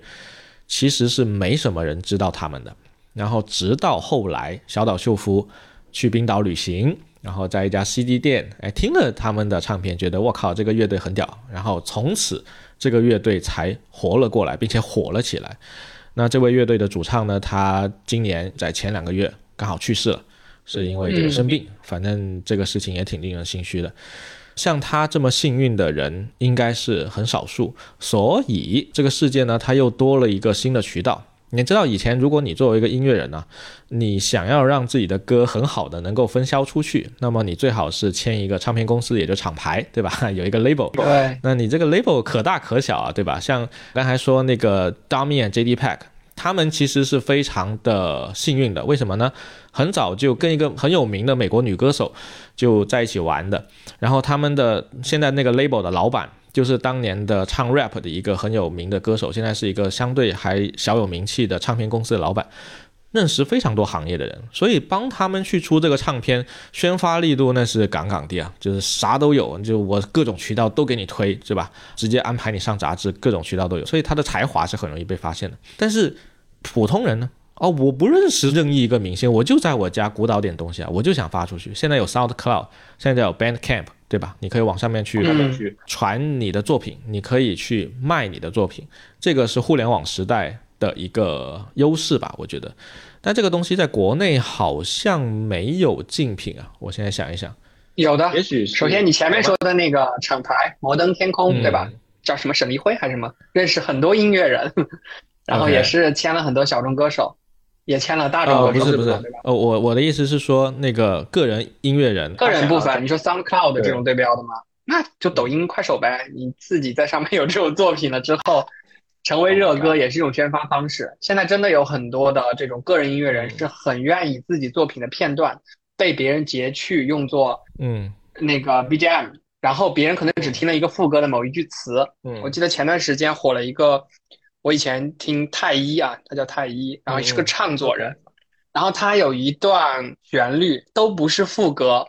是主歌后面的副歌后面的一小段哼唱，然后火了，在抖音里面成为了一个十五秒左右的 B G M 然后后面整个那首歌带火了、啊、就是以这种方式出圈，然后你也没有办法。嗯嗯，如果能做得到的话还是很棒的啊、呃！当然我刚才想说 Bandcamp 那种的话，它是你可以在上面去发一张完整的专辑的，就是就是我可以不通过正式的厂牌去签三大唱片公司，也不用去签分销商，也不用去上架平台，我就在 Bandcamp 上面去发我的专辑。这个的话 Q 音乐跟网易云也是可以的，就是现在他们有很多这种叫个人原创音乐人的这种、嗯活动啊，然后当然不是给他们打广告，反正就有类似的方式。比如我以后如果想去从事音乐行业相关的，我可能也会选这种渠道去宣发，我不会想说先签个 label， 我别人也不认识我是谁啊。那当然也是啊，所以说为什么厂牌这个门槛很高，一般都是在这个行业内的人，就是我之前所了解到的那些，要么就是刚才像 DOMi J D Beck 那种认识前辈的，要么就是他本来就很牛逼，他本来是隶属于某一个唱片公司的，然后他想转型，转型了那就有其他人去帮他开一个新的唱片公司去做。对，刚刚这么一聊就从这个数字音乐转到了这个商业资本运作，挺好的、哎、一下跨度很大，是是我台的风格。OK， 刚才发散了非常多啊，标题是为什么我们不听新歌，刚才也讲了非常多的了。嗯，其实我们俩都有在听新歌，但是我还是想不管是新歌旧歌，并不是说新歌它就一定是好歌，对吧？哪怕它是，对，我觉得今年对于我来说，我写那个音乐的那个 newsletter 之后呢，某种程度上它它促使我去听新类型的歌，这个事情是有比较大的收获的。举个例子啊，如果我长期听流行乐，那我可能对于像你刚才说的万能和弦，或者是说一些常见的这个编排方式，你听久了你就熟悉了，对吧？然后你也大概知道它是怎么个玩法，哪怕你不会写歌。但是呢，你一开始就去接触爵士的时候，你会发现，我靠，爵士它有节奏吗？它为什么不是动次大次？它为什么不是一个常见的拍子？它为什么是一下这样一下那样，一下快一下慢？为什么它的所有的器乐是可以交织到一起的？就会很奇怪，所以一开始会很难接受。但是呢，慢慢的听得多了之后呢，就会去想要分辨它每一种乐器都在表达什么内容，然后它每一种乐器和乐器之间它的即兴是怎么互相呼应的，我是怎么丢给你，然后鼓是怎么丢回来，然后贝斯怎么接回去，然后对方怎么样，然后这里面会不会出一些新的状况，因为每一次即兴都是不一样的，所以这里面会有非常非常多好玩的东西在里面。而因为爵士乐它早期兴起的时候，它是一个大乐团的形式，大乐团就是说我会有一个节奏区，然后可能会有节奏区的话，一般就会有鼓，会有贝斯，会有各种乐器，然后一般是四五个人，然后会有旋律区，旋律区那人就多了，长号、小号、钢琴等等，就一堆的人在那里。那么你一听就有那么一点像听交响乐团的感觉，对吧？各种各样的乐器混在一起。所以如果说你训练你自己能够很好的把爵士乐里的这些器乐给它分开，听到每个乐手之间的一个交流的话，那么你再去听一些稍微复杂一点的编曲，就会觉得说不会那么的困难，那就会很好的帮助你去理解其他的品类的音乐。比如说哈，比较流行的这个摇滚乐的架构，其实就是爵士乐它发展到后期小乐队的一个架构嘛。我会有一个 bass， 有一个吉他，有一个主唱，有一个鼓，后面可能还会有 keyboard， 就是这么几个简单的组合在一起。它其实不会比爵士乐更复杂啊，当然也不会像古典那个交响乐那个就更复杂了，那个太复杂了。对，所以你会去把这个稍微复杂一点的这个音乐给分解，然后去欣赏了之后呢，再回过头来听一些相对简单的音乐，它又会有一种不一样的感觉。所以这就是你一开始说作品不一样了，然后会不会你人也不一样了。那我今年有一种感觉，就是现在再去听一些相对旋律简单或者说编曲简单的音乐的时候，我听的就不像以前一样了。以前可能就会重视比如说动次大次，那你就给我一个很强烈的节奏，然后我就很开心，动次大次动次大次。现在可能会去听一听它这个动次大次之间会不会有一些变化，这也是一种欣赏音乐的乐趣，会更好玩一点。就是不仅去听了，而且还要去品了。最近不是我还专门为这期节目去查了一下，就是这个音乐跟年龄它有什么关系，嗯、去知乎了一下。OK， 然后也是也是看到了一个叫什么 Adizer 的这样一个研究啊，就说大概是以三十岁为一个划分，嗯、就是三十岁以后，嗯，很多人他听的这个歌单渐渐就固定住了。因为可能是这些比较经典的旧歌能够唤起他以前的一些回忆，嗯、另外就是他整个青春期的听歌选歌的一个类型，其实是会影响他这一生的一个听歌选歌的定调的。嗯、比如那时候就喜欢 jazz，嗯、或者那时候就喜欢听 rap 相关的，他这一生可能这个都是他主要去听的一个类型。因为不是所有人都像，嗯、比如说我听歌特别的杂，我什么都听，有时候听着听着跑跑去听相声了，对吧？就是这样砸到这个程度了，就是听相声、听歌啊，说笑了，说笑了。反正就是，嗯，大部分人还是比较专一的，所以也也出现了这样一个调查的结果，就是三十岁为限。哎，然后我就套到自己身上。你说的这个调查，它的范围是中国还是全球啊？它是在欧洲去调查的，在英国那边去做。对，我只是通过这个调查去映射到我身上，我说，哎，我是不是三十岁？以后然后听歌的口味基本上就定型了呢，我发现好像确实确实有这样一方面的原因。对，嗯，你要这么说的话好像也确实，哦、小时候形成的那个品味基本上就会成为现在的一个主要倾向。而且现在你像我在车上有时候听起了杰伦的《稻香》啊，我就真的回到了儿时的时光。就是会有那种怀旧感的东西自然而然的带进来，嗯，而新歌是不具备这样的，嗯，新歌我就会像你一样去听它的层次，它的编曲，嗯，它的，嗯，对吧？唱作人，特别是词，如果你词本身就写的不怎么样的话，我可能觉得，哎呀，白瞎了一首好旋律。嗯，这个跟音乐的编排也有关系吧？就当然我们小时候听的歌，这就跟酒一样嘛，酒越陈越香。我不懂酒，它带有一个你的记忆的属性啊，但不是所有的酒都越陈越香啊。但是我的意思就是类比一下，哦，就是它带有一个记忆的属性嘛，回忆小时候加成，然后觉得这个歌挺好听的。当然，它跟这个歌的编排也会有很大的关系。它不同年代流行的那个歌的编排，它大体上会有一个主流的。就是虽然你的流派不一样，但是大体是会有一个主流的。所以为什么 B 站会有一些某某年代到某某年代的某一类型的音乐进化，这个我还挺喜欢看的，挺有意思的。哪怕是 pop， 你在那个 Little Richard 的那个年代，它就是尖叫的年代，有那么一点像猫王，但是跟猫王又不一样。然后 pop 到后来又变成了像 Michael Jackson 那种，然后反正就非常的有意思，整个的这个演变的过程，你听下来就会觉得说，哦，这个旋律那就应该是那个年代的。你现在听 Billie Holiday， 你听到 Billie Holiday 的那个嗓音一出来，我靠，梦回一九三零。有没有？就现在再去听一些就欧美的流行音乐，就比如说 Bad Guy 这种，嗯，你不听到那个撞的一个那个下沉的那个叫什么 Drop Down 或者什么的那个。你就不觉得说是当现在这个产物，哦，就是那种重低音非常大的一个滑音下来，哦，反正就类似吧，哦，然后就是很流行。我觉得我感觉今年我在很多歌手的编曲里面都听到了类似的做法，就加一点电音的感觉，哦，对，就是要有一点小潮。Okay.OK， 倒是我们之前写 newsletter 的时候，我有去回顾一下，就是美国的那个 rap 在几十年前刚起来的时候的那个编曲和现在的不同。那相较之下，我是更喜欢当年的那些非常 old school 的，就是一板一眼的，动次大次，动次大次，就是，然后玩词，到 hook 了就 hook 了，基本上都是那个，到 vocal 了就 vocal。那个时候没有所谓的什么 hook，啊，那个时候 Eminem 后来搞了那个天辉姐跟他一起唱，然后还有 Rihanna 跟他一起唱，早期的 old school 的那些那些 rap 没有这种东西，没有这种 gangster rap 是不带这些的，就是我是一条汉子我就猛干，然后说出来的全都是我是美国黑帮，我的兄弟们死掉了啊，在街头火并，然后就是我要钱，我要女人，我要 sex， 我要枪，基本上都是这些内容。跑车，跑车。哦，最近听了一个中国新说唱，里面有一个就是说唱方面，嗯，叫是一个零零后的说唱歌手，嗯，The Silent。嗯，现在不都得有中文名吗？中文名叫日白冷，嗯，对。然后他的那个歌就是很有故事感，啊，就跟看小品一样，okay， 特别棒。很推荐一下。中式说唱其实还挺难的，当然难也不是说就不能。不能做好，只是说它的难度更高了之后呢，这个能做好的人就会更少。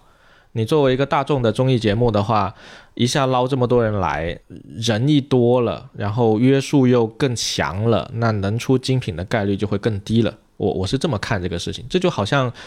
那个脱口秀大会，你知道脱口秀演员的限制在我国是极其大的，这个行业又没了。对，基本上能聊的东西呢，他都不能聊。那么这就给予了这些脱口秀演员写稿一个极大的限制。我不是说限制不好，限制一定要有，不能没有。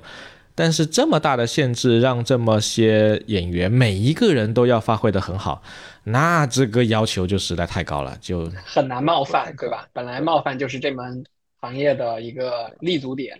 对。但他也可以做，只是说难度极高，那你不能要求每一个人都做得到，所以这个节目就越来越不好看了，就变成了这样。就刚才关于说到这个年龄跟这个听歌的这个关系啊，我不知道你是不是这样，就挺对抗这种所谓年龄的，什么男人至死是少年嘛，对吧？那我一直都比较喜欢年轻人所喜欢的东西，所以呢，我去听新的，去刻意听也好，去比如在车上去听随机歌单也好，这种也是有一方面，就是我想去接触新鲜的当下正流行的文化，或者说趋势吧，因为我一我很感兴趣这方面。对，嗯。然后我不知道你以前是因为做那个 replay 嘛 ？replay 我当时有去看那个，我是在 Q Q 音乐上订阅的。嗯。呃，我发现已经二十期了，少了很多歌，少了很多歌，还是这样的。呃，国内是有些歌是没有的。对，对我来说全是新歌，除了有一期里面有很多是《盗梦空间》里面的一些 B G M 以外，嗯，其他的对我来说都是新歌。然后我就意外的发现了很多很棒的歌。嗯、所以你是通过做 replay 这个 newsletter 的过程去听这些新歌，我是通过订阅就简单的获得了很多新歌的渠道。觉得这种音乐 newsletter 还挺棒的。对，其实也也不是说我为了要做这个，就它其实是一个互为结果的一个一个一个结果、嗯、就是当时我跟两个小伙伴去录节目的时候呢，我那个时候就已经在尝试去听这些新歌了，并且我那个时候把那个滚石杂志的那个 top 五百 的那个 albums 全部给 download 了下来，我自己做了一个表格，这五百家唱片里面呢，我都听了哪些，哪些我还没听的，为什么它会上榜，他们觉得这些唱片为什么好，我总得知道吧，他们觉得好的那估计还是有些亮点的。所以我后来就直接照着这个滚石五百的这个表格，每听一张我就勾一张，听一张我就勾一张，然后就听了非常多种非常不同的类型的音乐。但更早期以前呢也没有，就是我从中是能够发现快乐的，因为但不是每一张专辑都合我口味，但是有大部分的专辑你都能够发现，哇，当年这些音乐人他们真的留下了非常美妙的作品在里面。然后而也因此呢，我就会把其中几张我觉得还不错的我就挑出来会分享在 Twitter 上面，然后有时候也会分享在 newsletter 里面，所以这是一个互为结果的一个过程。我觉得一方面我为了写这个，那我得保持听新音乐，就是我没听过的音乐的一个状态，另一方面我因为保持了这个状态，那我总得有个渠道去分享出来，然后我们有个群，这个群里面就我们发出来这个东西的时候呢，其他人会说哎这个还不错啊，或者说这个啊不咋地，就收录到下一期了，其他人也会去，不一定。就是目前来说呢，我发现大家的这个听歌的品味除了我们除了我们为了写 newsletter 的几个人之外，其他人听的还是相对比较的同类化。就像我们一开始说的嘛，如果我喜欢听流行，那我大概率我会一直听流行，是类似的。对，我喜欢一个类型的音乐，我就会一直听那个类型的音乐。然后有的时候我会觉得他分享出来的这个唱片确实挺好的，嗯，但是更多的时候可能是这个品类它未必是我喜欢的那个品类的时候，那就不一定了。但是呢，很有趣的是，我发现这么去跟其他人去分享唱片的时候，别人也会去把他觉得很有趣的唱片分享给你。我们这个 newsletter 也收到了很多读者的推荐啊，然后我就发现他们分享的这些音乐也非常的有趣，不一定是时间上的新，而在于说如果不是因为大家的推荐，我可能之前就不会去听这样的音乐，然后我听了，然后我发现很不错，那这就是一个非常好的收获。这是我在这个 newsletter 里面感觉分享非常棒的一个地方。我作为 newsletter 的订阅用户啊，我觉得它更像是一个宝藏挖掘机，就是少了挖掘这一步我可能更多的是直接就能听到。然后我平时的话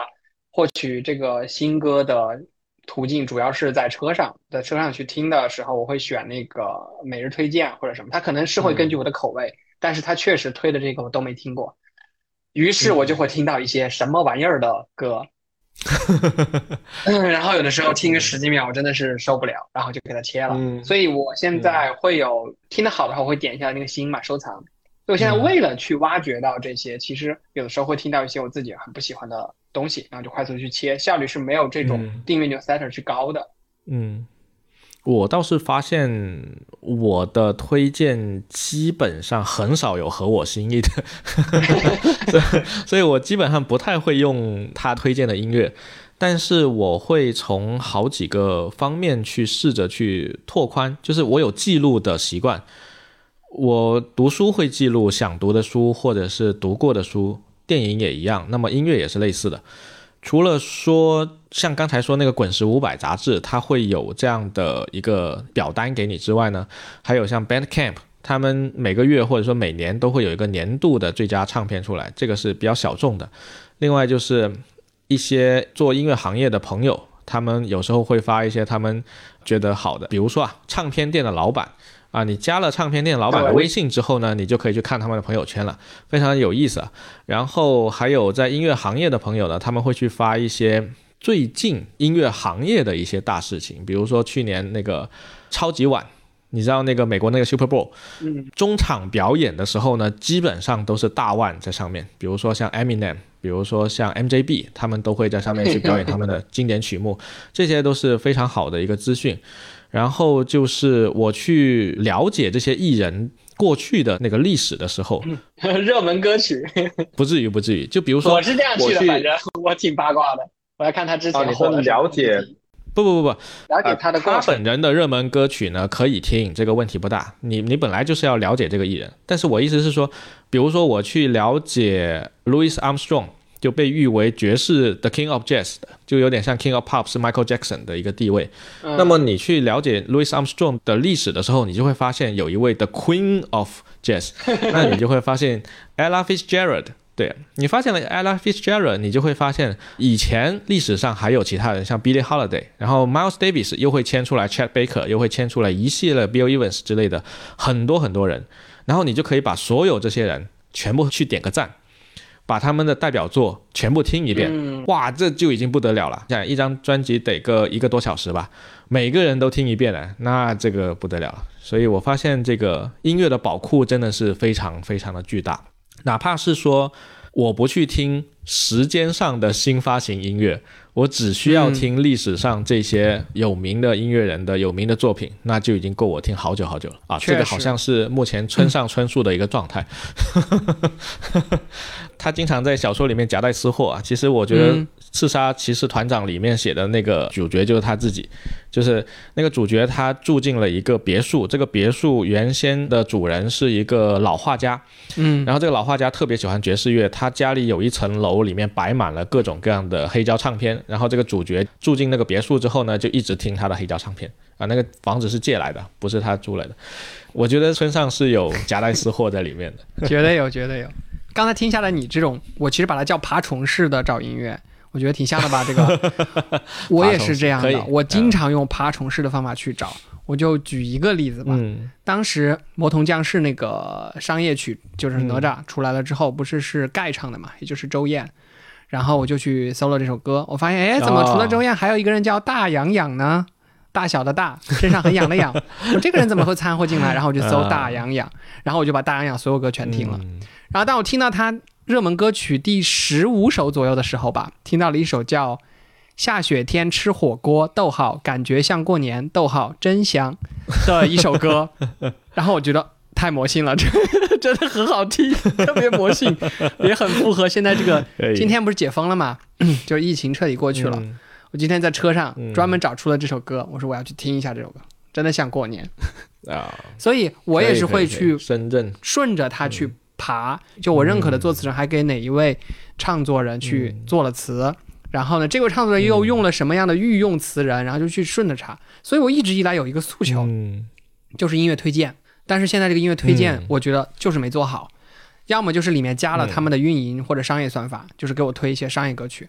要么就是他真的在知道我的听歌习惯和酷之后依然没有做好。那我就强势插入一个新的话题啊，刚刚想到的就是这个 Chat G P T、嗯、最近不是大火的这个 A I 吗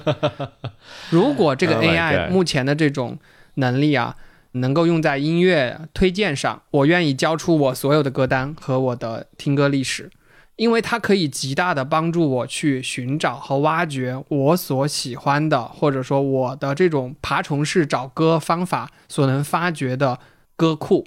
而避免我在中间听到一些会伤害到我的歌。真的，你没有用过那个今日推荐的这个、嗯、包括网易和 Q Q 音乐的我都用过，真的会听到让你想打人的歌。特别是我是特别在意词，就有的词真的太直白了，什么如果我和你还没有分手、嗯、我们的小孩现在在打酱油我在车上听到这首歌的时候我当时都不想开车了，我就崩溃了，我啪就切掉了、oh我说为什么给我推这种东西？你说的这个很有道理啊。所以现在目前来说、嗯、主流的音乐平台它有不同的流派、嗯、Pandora 你知道吧，美国的那个 Pandora、啊、它就是纯人工推荐，它由艺术家来编撰各种各样的 playlist， 然后你在上面所听的都是人工筛选过的他觉得 OK 的内容，那当然是有他们的代表在后面支撑、嗯、但是跟你的个性就不能够完全相符了。就他有他自己的听歌素养和听歌的选择、嗯、我会被他同化，我不觉得这是一件好的事情、嗯、其实这是一个人工信息茧房，对吧？嗯，但我觉得不一定能够去我分析一下你刚才说这个音乐平台为什么它个性推荐不能够很好的做好。那现在我们知道抖音这类型的推荐流的做法，它会带有一些流量分发的属性在里面， 对, 对吧？像你刚才说的，嗯、如果我是一个、啊、或者怎么样，嗯、对，呃，冷起还好，就是说，比如说我去给些量，我是邓紫棋。嗯、啊，对，我是邓紫棋，然后我发了个新专辑，你总得给我在各个地方曝光吧，对吧？那可能推荐里面也要筛一下，然后这边筛一下，那边筛一下。邓紫棋也不一定是所有人都喜欢的，所以如果有人不喜欢邓紫棋，那就那就、那个、我说的冷起还不是这种冷起，我说的冷起是那个人不出名、嗯，那首歌也不怎么样，然后他就非要推给我试一下，拿我做一个小白鼠验证一下，啊，啊确实不行。这种冷起对对，就是把邓紫棋换成另外一个人啊，对对对对，就是、买我这个我特别不买账，就是、对。我有想过这个东西如果要做的话，其实我目前还是更偏向于说人工筛选它是有一定的道理的。对，就是不管是中文还是欧美，就是像 Pandora 一样，它会有一批比较有品味的人去编辑出属于这一批人的列表出来，然后其他人去从这里面去找，我觉得也是其中的一种办法。因为只靠推荐和猜你喜欢的话，它很容易会被你用成还是你标题一样的，就是不再听新歌了。可能不是说你不听新的曲目，而是你会变成在一个你构造的一个对你熟悉的那种品类里面，然后就不停的在里面滚出来一些新的歌曲，它未必能够那么好的帮助你去突破，未必能够那么好的去帮助你去发现一个新的类别的流派。你可能从来没有听过 New Soul， 那我当时去听 Baduizm 这张 New Soul 的专辑的时候，一开始也会觉得稍微有一点点的不习惯，但是因为它很好入耳，所以就比较好接受。那其他的不是很好入耳的专辑呢，你可能需要听个两遍听个三遍，你才能够发现哦，这张专辑还是很棒的，它有它魅力所在。嗯，你只靠推荐以及只靠这个电台里面滑过去一听，然后啊好听或不好听，我标个星或不标个星，那其实这个时间是不够的、嗯、我们这个时代一直在追求一种表层的阅读或表层的识别，就是我看一个视频五秒钟不喜欢就滑走了，我的注意力没有办法去沉下心来好好的欣赏一个东西。不仅仅是看短视频啊，现在你去看一个电影，如果节奏是慢的，你甚至会坐不住，对吧？大家都会说哇，这个美剧节奏很快，非常的紧凑。什么时候节奏紧凑成了一个作品好或不好的一个衡量标准了呢？不应该是这样子的，对吧？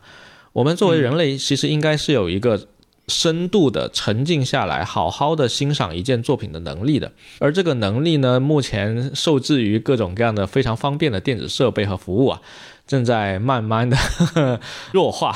对，所以我想问你一个问题，就是你现在去听歌的话，你能想到的你主要的听歌方式会是怎样呢？听歌方式嗯，就在什么地方、哦、以什么样的呃设备听多久？我主要车上上下班通勤，然后因为我平时不戴耳机啊、嗯、我是一个 social 型的人、啊、所以我不会去戴耳机去听。然后另外就是回到家之后呢、嗯、有的时候看一些音乐相关的综艺节目，基本就是这样、嗯、然后就是自己有的时候在做一些写文案啊，或者是做运营的时候，在家里啊、嗯、弄一弄些东西的时候就会听一些，比较少。你呢？对，我现在大部分时候也是跟你一样的这个场景，我相信大多数人也是啊，就是可能在听歌的时候会同时做一些别的事情，那个音乐更多是作为一个 B G M 在后面。我今年当然有一些变化了，但是我觉得我今年的这个变化其实是回到了小时候。你知道我在小的时候暑假的经历是跟我的小伙伴去买周杰伦的新专辑，回来之后我们一起坐下来只听这个唱片，别的什么都不干，就真的坐在那里好好的去听这个唱片。我不知道你小时候有没有这样的经历啊？就可能那个时候，我那时候箱子里的日记本里面啊，都是歌词呢，当然就流、啊、华语流行歌词抄完了，因为可以凑字数。对，所以小的时候我们是可以安安静静的坐下来只听歌，哪怕听周杰伦的专辑，而且把这个专辑从头听到尾，对吧？我们其他的都不做，我们就坐在那里听，然后跟小朋友一起听，非常的开心。今年我多了很多的机会去坐在那里安安静静的什么都不做，只听歌。一方面是因为我写 newsletter 的时候，我要负责最后那个歌单的那个编排，就大家把那个曲目交过来，我不能说直接就画一下就给你糊上去，我还是得每一首歌都听一遍，看怎么给它衔接一下，然后从头到尾编排一下，这个还是要做的。那这个是一方面，另一方面是我也会有一些安静下来只听歌的时候，就我戴着我的耳机仔仔细细的去听一张新的我从来没听过的唱片，然后试着从里面去发现一些哎，我觉得还不错的内容。那如果说在这个时候同时会做什么，可能就是记笔记了，就有点像你读一本书然后把一些关键的东西记下来，是类似的。那我发现呢，你一个时间只做一件事情，不管是唱片也好，还是读书也好，还是其他的也好，最好是一个沉浸式的事情，能够给你带来的那种愉悦的感受和体验是远远超出说我一边开车一边听歌，或者是一边洗碗一边听歌的那种感受的，是完全不同的。所以也非常推荐给大家，就是如果有心想要重新找回小时候那种纯粹听音乐的感觉的话，那我觉得你现在就已经可以把那个耳机拿出来戴上，然后只听歌，别的什么都不做，坐在那里只听歌。这其实也是正念的一部分啊。我们其实还有个话题躺在那里呢正, 正念冥想，那个以后再说吧。这个我觉得是非常重要的，尤其是在这个短视频大行其道的现代社会啊，大家的注意力已经很难再集中了，甚至连快餐电影都已经坐不住了的时候，更应该要去想想看怎么能够让自己深度的沉浸在一件作品里面，我觉得是蛮重要的。嗯，那你这个让我想到了，我虽然没有那样的那样的场景，但是我有另外一种类似的场景会让我很沉浸下来去听，就是当我看完一, 一场电影之后，我会去把那个电影的原声找出来、嗯然后去听，因为我当时在看电影的时候、哦、它处于 B G M 的状态，我并没有很好的去听到它在作曲方面的一些讲究、嗯、比如说之前看那个《寻梦环游记》沙丘，然后 Soul 啊，《寻梦环游记》嗯、还有像之前那《盗梦空间》里面的，都是后面我要去听一下它的整个 B G M、嗯、我觉得这也是一个非常棒的选择、嗯、挺好的。那你这方面其实那比我厉害多了我之前不怎么会去认真的去听这些电影的原声带，就我以前觉得他们是一个衍生品，嗯，也不是一个正儿八经的音乐作品，但后来我发现不是的不是的尤其像今年那个阿汤哥不是那个壮志凌云第二部 Top Gun Maverick 上映了嘛，然后、嗯我看了阿汤哥的这个电影，我觉得还蛮喜欢的，然后我就去把他的这个原声带找回来了，这里面基本上都是经典老歌啊。然后我顺便再把阿汤哥的第一部也看了，然后把阿汤哥的第一部的原声带也看了，然后还是非常非常棒的，就是能够确实从这个电影里面，哪怕它是一个衍生的作品，也是一个非常棒的作品。哎，现在这种电影里面还有很多是商业作品，有的也很传世啊，很朗朗上口。哎、嗯，比如你刚说的那个里面，应该有 Adele 的那个 Skyfall 吧，还 Skyfall。那首歌也挺棒的，不是吧 ？Skyfall 是另一部电影，另一部电影 ，Skyfall 是零零七的，对啊，对对，反正就说差了。就是现在，阿汤哥是 Top Gun 的啊。现在有大量的这种商业曲目，嗯、其实这个这首曲本身的底子是非常好的，嗯、然后呢，配上那个电视剧，嗯、比如说一些宫斗剧也好，或者一些那种都是解谜的剧也好，其实非常贴切的。我觉得影视作品现在很多的作品，其实比很多歌手单发的 E P 其实要好的。刚刚我不是提到了那个 A I 相关的那个事情嘛？我现在我不是说我其中一个困扰是找歌嘛？我另外还有一个困扰就是，我现在听到一些歌，我觉得好听，其实我是知道它为什么好听的，我会去解析这个歌，它词曲器乐配合相关的东西，我都会去思考。但是思考完之后，我最终的操作其实只是点了一下红心，它就被孤零零的收到了某个位置。嗯哦、我需要的服务是一张网网状结构，或者一个 wiki 的那种放射状的结构，谁和谁有什么关系？嗯，然后说的不好听一点，我需要的这个东西是一个茧房的可视化的东西，就是我要看到这张茧房，然后我才知道怎么破这个茧嘛，我才知道我听的歌是这样。那比如我听到了一首陈鸿宇的一首新歌，比如说叫什么什么呃理想三旬。然后我就会去看他的词人嘛，我刚说了词人是唐映枫，之后我就会去看唐映枫给哪些歌手作词、嗯、然后我去找到这个歌手再去听、嗯、然后就往往会命中，嗯、我就说啊，这歌也好听。唐映枫这个人，他愿意给他作词的那些歌手的曲也不差。嗯，现在可能像网易云或者 Q Q， 他们会提供一个叫相关歌手、相关艺人、相关的。我现在就是在这些地方去盲点，嗯、不断的去爬，然后觉得他们不准。这就是我现在的另一个困扰。但我觉得你这个需求可能从平台的角度来看、啊，他要服务的人可能是绝大多数吧。嗯，就对，哪怕是比如说像抖音这样的，可能他要服务的是滑一下的那种人，就是下一首下一首。嗯，抖音可能是是这样的，就是比如说抖音现在的内容池已经足够庞大了，那么抖音的短视频它的形式是短的，但是它会不会有人利用这个很短的形式做了一些非常好的视频出来呢？比如说知识类的，有，我就关注到了有好几个很有意思的知识类的博主。那么这些人在抖音这个为了更多数用户而设计的这个池里面，是不是他得以某种类型的做法才容易跑出来浮在上面，对吧？比如说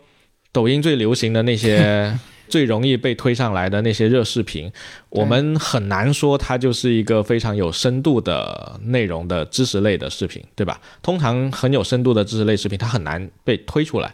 所以我在想说把这个东西放到音乐里面，其实它也是一样的，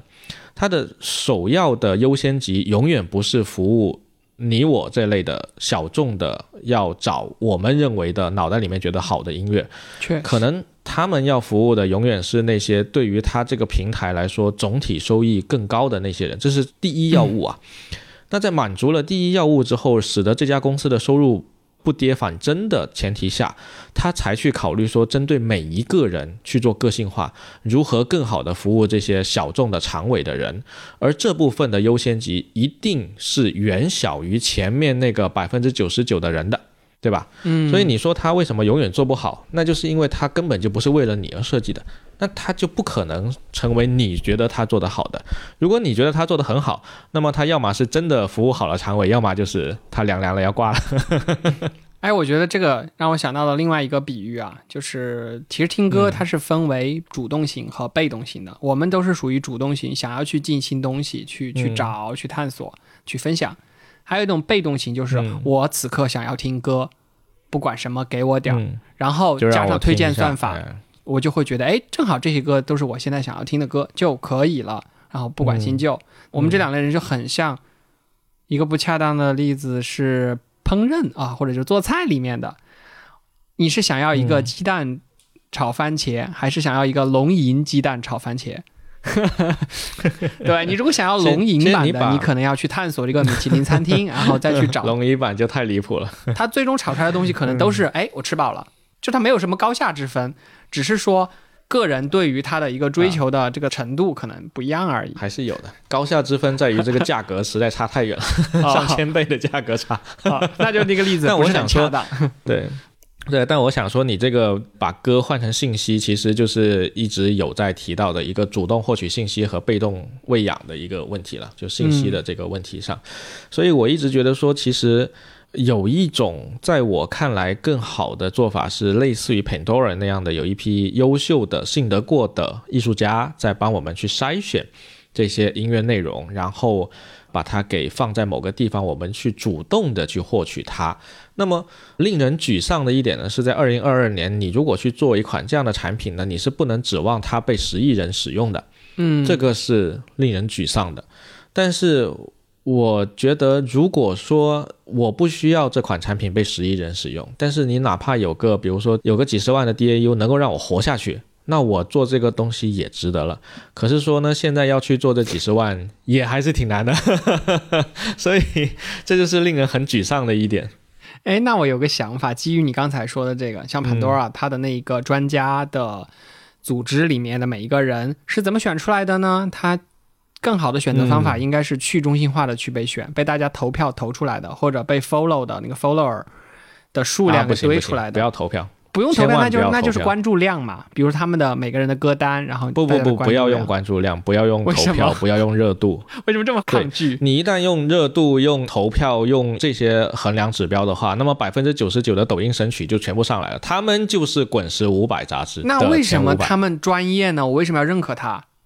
我本来想接着说的是什么？是我希望能浮出五百个 Justin、嗯和他的小伙伴做的那个 replay 歌单、嗯、有的是 replay 有的是什么 pop replay 之类的、okay. 然后浮出来之后，然后大家各取所需的一个去中心化的组织、嗯、就不要被少数人掌握一个巨大的话语权。就我是不信任权威的，为什么你刚才说他们 Pandora 的那些人就是专家呢？怎么来的？ Pandora 可以是一个 Pandora 也可以是五千个 Pandora， 这个没问题，但目、嗯、目前的问题是当前的这个商业模式它很难产生五千个 Pandora， 因为没有那么多人愿意去做一个只有那么小人使用的一个服务。 Pandora 当然使用的服务很多、哦、所以是鸡蛋的关系，但是另一回事，没有那么多的利益，所以也没有那么多人，对，进而没有那么多的人可以消费。对，当然我也不希望说只有那么一两个人然后他就说这个是好的，他就一定是好，这个不是啊。我只是说甚至连这样的土壤都不存在，你很难让一些优秀的、嗯、愿意去分享的人去找出来的这个东西被他浮出来。我能够看到台湾有一个站，他已经做了十年了，我偶然发现的，他的访问量不会很高，但是这些人很有热情的去分享他们心目中好的一些音乐在里面。那你说为什么这些人他就是权威呢？他们不是权威，但是因为他们听的歌多了，然后呢，他们就能够从他们的角度去筛选出一些确实还不错的歌，往往呢，它会比只听抖音神曲的人能够去欣赏的东西更多元一些。当然，一定要说抖音神曲它就是世界第一那个也行吧，那就他永远只听抖音神曲，那也可以。那这部分人呢，他就不属于这个几十万 D A U 里面、嗯、对，他可以知道下一首神曲什么时候火。啊，对啊，那那个当然不在我的兴趣范围内嘛，对对对，但是我会愿意去希望能够听到一些，比如说像刀刀冯，他作为一个音乐博士，他有非常多的理论知识，就是技术层面的，他可以跟你分析一首歌为什么好听，对吧？哎，我也特别喜欢这种技术型的，就知乎上有很多解读词的，也很棒，他会结合这个艺人、啊、这个歌手他的生活中遇到的很多事情，然后去过度解读、哦、但是我很爱看。过度解读很还行啊，技术型不是过度解读啊，技术型是会帮你分析这个和弦它怎么设计的，然后为什么这个和弦这么设计就是好听。那传统一般情况下别人写歌可能会是怎么写这个和弦，对，这个就很有意思。但是你不能指望每一个听众他都先去考个音乐博士然后回过头来再来听歌吧，这不可以吧。但是我们可以去有这么一些人来帮我们挑选这些东西，但它门槛会比较高，你可能一开始不是很好能接受，但是你一旦接受了，一旦经过了训练，你就会发现哦，原来确实这个音乐挺不错的、嗯、那我觉得应该有这样的东西出现。确实有了之后会让你去理解很多作品的那个角度会不一样。其实还有一点持跟你相反观点的，我就举个例子啊，就毛不易他的作品不是很受欢迎嘛、啊，但是他本身是没有学乐理的、嗯嗯，他就是自己哼出来就能哼出这样的、嗯、然后你说啊，那他到时怎么安排这个和弦什么的、嗯、没，人家没有、嗯嗯、那你后面所有的解读不都是、嗯、就是有点刻意嘛，所以分两类。 我, 我当然要强烈反对你。就是没有学过乐理不代表说他不可以被分析、啊、可以被分析。就比如说美国有一位非常有名的这个指弹吉他大师 DOMi Avenue、嗯、没有人会觉得 DOMi 的技艺是不好的，没有人会觉得他的歌是简单的，但是 DOMi 确实从小就没有正儿八经学过乐理。那你如果让刀刀冯去分析 DOMi 的歌，刀刀冯也可以从乐理的角度去分析他，我不行啊，我没有那个博士的学位，但是你说他用乐理的角度去分析 DOMi 那就是瞎分析吗？这个也是不对的。就是说他其实有一套理论体系在那里、嗯、你学过或没学过无所谓，他都能够给你讲出一套道理来。然后这个东西好的地方在哪里呢？就是假设这个理论框架适用性足够强，那么你就可以利用这个理论框架去帮助你发现更多有意思的音乐，对吧？对，你的理论成立的情况下，你可以用这个理论去发散，去找出更多的好音乐出来，这个是我认可的。所以刀刀冯推荐的那些爵士乐的音乐人以及作品我都会去听，觉得也都还挺不错的，很有意思，很有新意、嗯嗯、很有创意。那其实这就是我们为什么要去相信一个他具有丰富乐理知识的人的推荐，因为他真的听很多，并且他的理论框架可以去帮我们去分析。那我们能做什么？我们只能说点一个相似艺人啊，他写的歌可能不会差，我们只能到这一步了，对吧？对对对，我们没有音乐博士学位啊，所以我更希望有更多像他们这样的人出现。对，我刚才举那个例子是想 call back 回去，刚我说那个过度解读词这件事情，因为确实有一些创作者他在写那个词的时候，因为我比较在意词嘛，写的词的时候他会有一些很刁钻的用法，然后呢大家都去解读它，它的韵脚怎么去处理，以及它的引经据典的那个方式是怎么怎么样的。最后呢原作者过来了说我就随便写写，但其实这是因为他本身的那个感情也好，或者他的那个文化底蕴已经熏陶到那儿了，所以他写出来的就是可以用成那个样子，所以他觉得很 normal。 但是确实需要专业的人士去分析说为什么我会买账，就是这是我想知道的，我会觉得这个很棒，他会解读出一些点。对，我想说这个当然这个是两回事了，就是一个作品它被作者创作出来了之后呢，往往它就不再完全属于这个作者了听的人或者看的人他会啊，不不不不，就我的意思是、啊、这个作品如果是一本书，读者跟这个书的交流其实会产生一个二次创作、哦、那么它这个音乐的话，听的人和他之间的交流也会有一个二次创作，这个是类似的一个道理、嗯、所以如果说去解读这个词的那个人他就解出了这么多东西来，那也没关系，那个是他能够获得的欣赏的东西，那就挺好的，只不过他拿出来强行说是作者的可能就不太好，但是他完全可以自己去欣赏，这个没有问题。然后我刚才说的那一大通什么技术解析、啊、我并不是说真的要更多的人来技术解析、嗯、而是说有这些人因为有对有这一部分的能力在，所以他们的推荐可能是靠谱的，或者说更大概率是靠谱的，对吧？之前有人批评说这个滚石五百杂志你们推荐的都什么鬼音乐你们这个五百张唱片都什么old school东西，你们都是上古老头吗？那推荐的都什么东西、嗯、就是一旦有一批人他形成了一批他们的喜好，那么确实有可能他们的喜好是不适合所有人的，但是如果有更多更多像这样杂志的人出现，那么也许这个世界会有更多样的东西出来，每个人都可以去找到自己喜爱的东西在里面，我觉得会好于说由那个 OpenAI 去给我、嗯、给我捞一大堆的东西出来。对，目前他还做不到，但是这个我保留我的意见哈、啊嗯，就是我对于音乐推荐这件事情我持很悲观的态度，我觉得我不指望由多少多少个这样的专业的音乐人也好，或者是音乐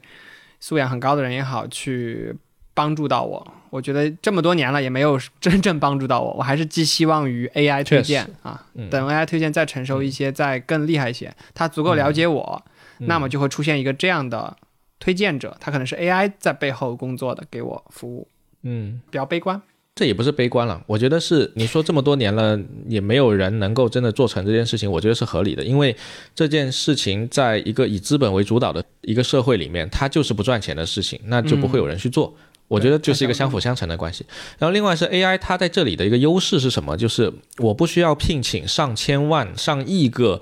不同的专家来针对每一个不同的用户，来企图有一个命中我，对，那就成本很大。对 A I 的话，它可以通过各种各样的技术手段去使得整个大盘的数据更好看，而这个大盘的数据更好看就能够命中这个资本说啊，我做了这件事情能够有回报，对吧？那这个是资本愿意去做的事情、嗯、所以这个我觉得确实是有可能的，未来如果出现一个最近那个 ChatGPT 一样、嗯、可能出一个 MusicGPT， 我觉得在音乐这件事情上是更加可能，因为音乐是可以被数字化的，对，而且它更具有规律和、嗯、就它不混沌，对吧？它至少每个作品它是非常的有它自己的规则对对，当然了，这个音乐本身是可以被各种技术分析的，它可以被数字化的，可以变成一个一个的数字和指标，那也就是更符合我们 A I 训练的模型的需要。但是呢，你要知道这个世界上有很多小朋友去考钢琴考级，对吧？那个琴谱上面怎么画他就怎么弹，那他弹出来的这个音乐就一定是好音乐吗？嗯，不一定，对吧？如果我们看过这个日剧《悠长的假期》，如果我们看过这个日本电影《四月是你的谎言》，我们就会发现，其实你对着琴谱完全没有任何错误的弹出来，那么你可以考到一个好的分数，但是不代表你创造了一个好的音乐。对，人类对于音乐这个东西的定义始终是模糊的，所以 A I 也许可以像你说的，它既受资本的欢迎，又能够帮助 百分之九十九 的人，甚至它做好了长尾，帮助你我找到了，哎，我们都觉得还不错的音乐，但是它始终还是很难以去解决同样的一个钢琴谱，哪个音乐家弹得更好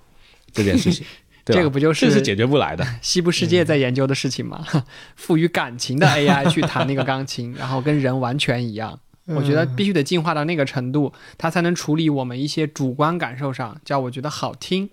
然后故事讲得好。或者我觉得有趣的这个点，嗯、比如你看现在 A I 写出来的这个段子啊，嗯、它就很干，很不好笑。A I 段子，对，他甚至都听不懂我的段子，对，他听不懂人情，所以他也写不出事故啊，就这样。确实 ，OK， 哇、wow, ，今天聊了好多啊，嗯、可以可以，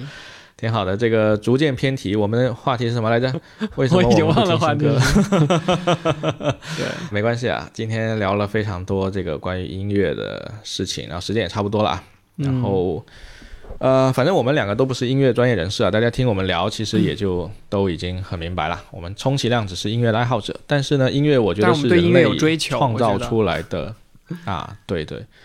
能够去发现一些好听的音乐真的是令人很开心的一个事情哦。我还发现一个一个点，就是你说那个演唱会的时候为什么、啊哦、这个问题是你问的，你说大部分人更希望听到经典老歌嘛。我之前读一本书叫《贪婪的多巴胺》、啊嗯、这个中文名呃，再批判它一下，因为通常情况下简体中文名都是为了卖书卖得更好，中文名我觉得挺好的，乱起的，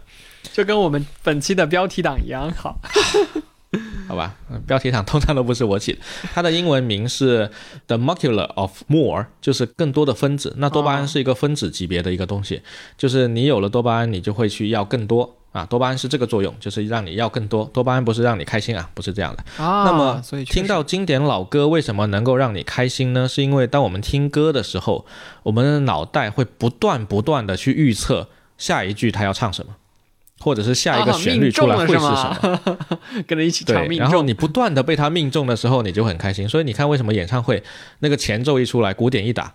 对吧？然后最近《灌篮高手》，对吧？哒哒哒哒哒哒哒，然后一出来，我靠，所有人都跳起来了，对吧？就是因为他被你命中了那个，然后你的多巴胺就突然有一个小高潮，蹦一下，你就跳起来了啊。那跟多巴胺相反的，我们在听新歌的时候，就是在接受新知识，实际上在学单词，在背单词。哎，那背的这个过程，如果它还没有那么朗朗上口，你本身身体上没有那么的舒适，嗯、其实，除非你沉下心来去分析它，你带着一定的目的性，这就是为什么就是经典老歌可以给我们带来更多的愉悦。嗯、所以我的观点还是那个观点，嗯、就是我要反其道而行之，我要跟它对抗。我要始终保持一颗年轻的心态，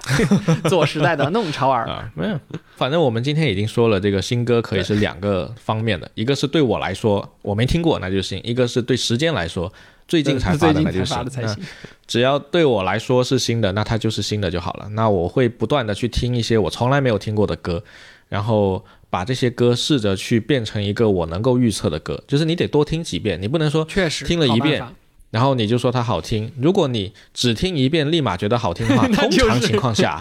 口水歌。对，很快你就会觉得不想听了。通常是这样，不是所有啊。然后有很多旋律很奇怪的歌，你可能多听几遍了之后才慢慢发现它这个音乐到底有多么厉害。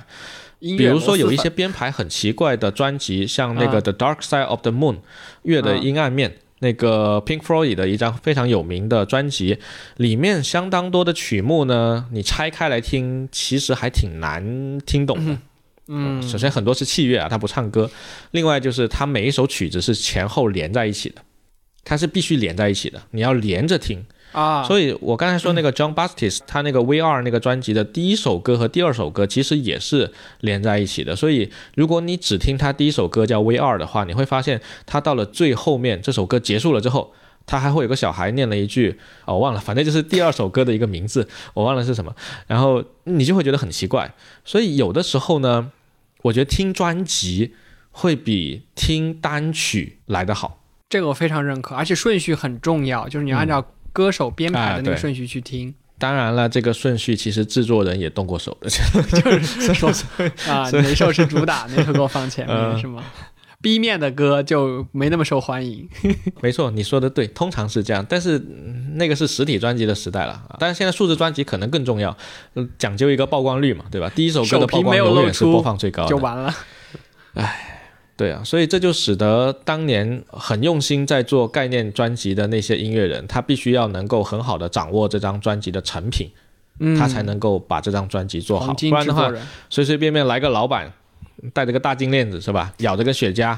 你把这个往上调一调，我靠，这不就毁了吗？说不，我自己要做艺人。对，我觉得涉及这种人文创作类的还是少一些资本参与会更能够出精品吧。当然现在这个社会我们所有人都没有办法去对抗的就是这个社会的基本运作的规则，所以只能说有的时候像 The Beatles 一样，如果能那么幸运的话，那就接受它，然后赚一笔钱。啊，有一个粗糙的词叫做 the fuck you money， 赚够了钱之后就可以跟你的老板 say fuck you， 然后就走了。很有意思。OK， 好，那反正不管怎样，就是音乐也是人类创造的这个瑰宝之一了，然后非常希望未来至少在中文这一块能够去出更多的精品出来。其实我今天听你这么一说，我都对毛不易产生了挺浓厚的兴趣了、嗯、就是想说我真的很久没有去好好关注尤其是简体中文的这个作品了、嗯、所以其实应该要去发掘一些现在乐坛上的一些比较有意思的东西。嗯，那个 replay 后面可以考虑出一期，就是可能华语民谣民谣的这一块的，我觉得还你们好多好多风格都有涉猎，我发现。嗯，对、呃、我们之前有讨论过说要不要来写一期这个华语乐坛的，然后这个刚一提出来我们立马就犯怵了，因为太难了。没有啊，我觉得你们那期还挺好的。就是告五人和、嗯、和谁和那个、啊、周杰伦徐佳莹那个的歌比较多、呃、对，徐佳莹，对对。本来我想聊一个什么事情呢，就是我今年听乐队的没有很多新的，我主要在听之前乐队的夏天那个综艺里的歌，直到上一期、啊、上上期我们的嘉宾不是推荐了那个爱人错过嘛、嗯、告五人的，然后我就那段时间把告五人的全听了、啊、然后发现啊，这个乐队好棒、啊、他的 live 我一定要去看、啊、对，这就是又听到了一个新的乐队。对，我倒觉得还好，告五人的歌当每个人喜欢的品类不一样，对，蛮符合我印象中的流行乐的编曲的感觉的，就是差不多那样。但是有一个台湾乐队的编曲是比较独特的，是昏鸦、嗯、如果你第一次听的话，你可能会觉得 what the fuck 这是什么鬼。但是你听多了之后，我靠，还真的还挺上头的。所以台湾其实还是会有一些还蛮不错的这个作品出现，包括蛋堡这个，你如果听说唱的话，中文说唱蛋堡还是挺不错的，但他这两年没有什么新的作品出来。呃，但 anyway 吧，就是多留意一下中文的新出的一些作品，应该还是会有一些不错的东西出现的，都挺好的。然后就是我刚才说欧美其实已经有非常成熟的整个宝库在里面了。其实我觉得这个方面呢，就中国和这个欧美的发展确实中间是有个 gap 在的。你想一想 Louis Armstrong 的年代是在一九五零吧，然后再往前一点一九三零 一九二零爵士乐在美国起，那个时候中国在干嘛，对吧？中国在内战，中国在辛亥革命，然后接下来又是抗日战争，然后一直打打打打到四几年，对吧？所以其实中国是有一段时间是没有办法好好的去发展这些音乐的，但其实那个时候上海滩是有一些音乐留下来，但是很少。所以呢，希望未来会有越来越多属于中文的好的东西出现吧。肯定会有的，因为你当时还不是还提到了一个叫消费升级嘛，对吧？C D 升到黑胶，黑胶升级了啊，咖啡升级了，酒也升级了，是吧？各种消费升级的下来、嗯、那大家对音乐的追求，包括音乐素养、品味音乐的能力，就是一代又一代的人、嗯、我觉得会让未来的这些音乐，像零零后创造的这些音乐，我觉得有很多真的也很棒，他们所他们的希望吧，对对，词曲都很讲究，我觉得嗯。后面肯定会再迎来一个新的黄金时代吧。消极点看的话，就是希望未来不要只有抖音。那乐观点看的话，也许抖音能够出精品也不一定呢。不是十五秒的歌真的听多了会秃啊，确实。OK， 那乐观积极好吧。 OK， 那么很久没有聊人文了，我们这次聊了好久啊，然后希望尽快这期节目可以跟大家见面，然后我们后面还安排了几期节目啊，已经在计划当中了，所以呃，接下来会好好更新一下的。对对对，因为前段时间也是生病啊，咳嗽，然后有很多事情要办，所以呢，对，现在趁着政策的这个希望上涨期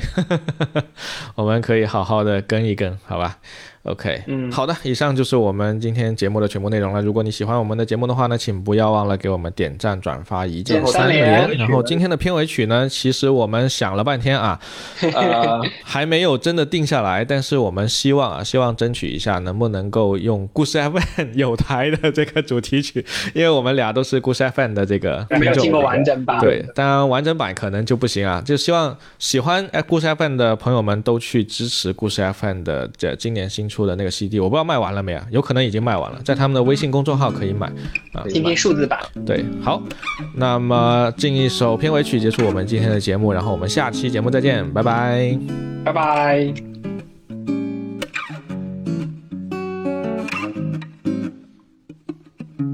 最后一杯啤酒，酒精挥发的速度，带走我身上最后一丝温度。离开笑容和拥抱，我一个人走向夜色的深处，我聆听着男人的愤怒和女人的啼哭，我迷了路啊，我需要一个摩的师傅带我去 disco。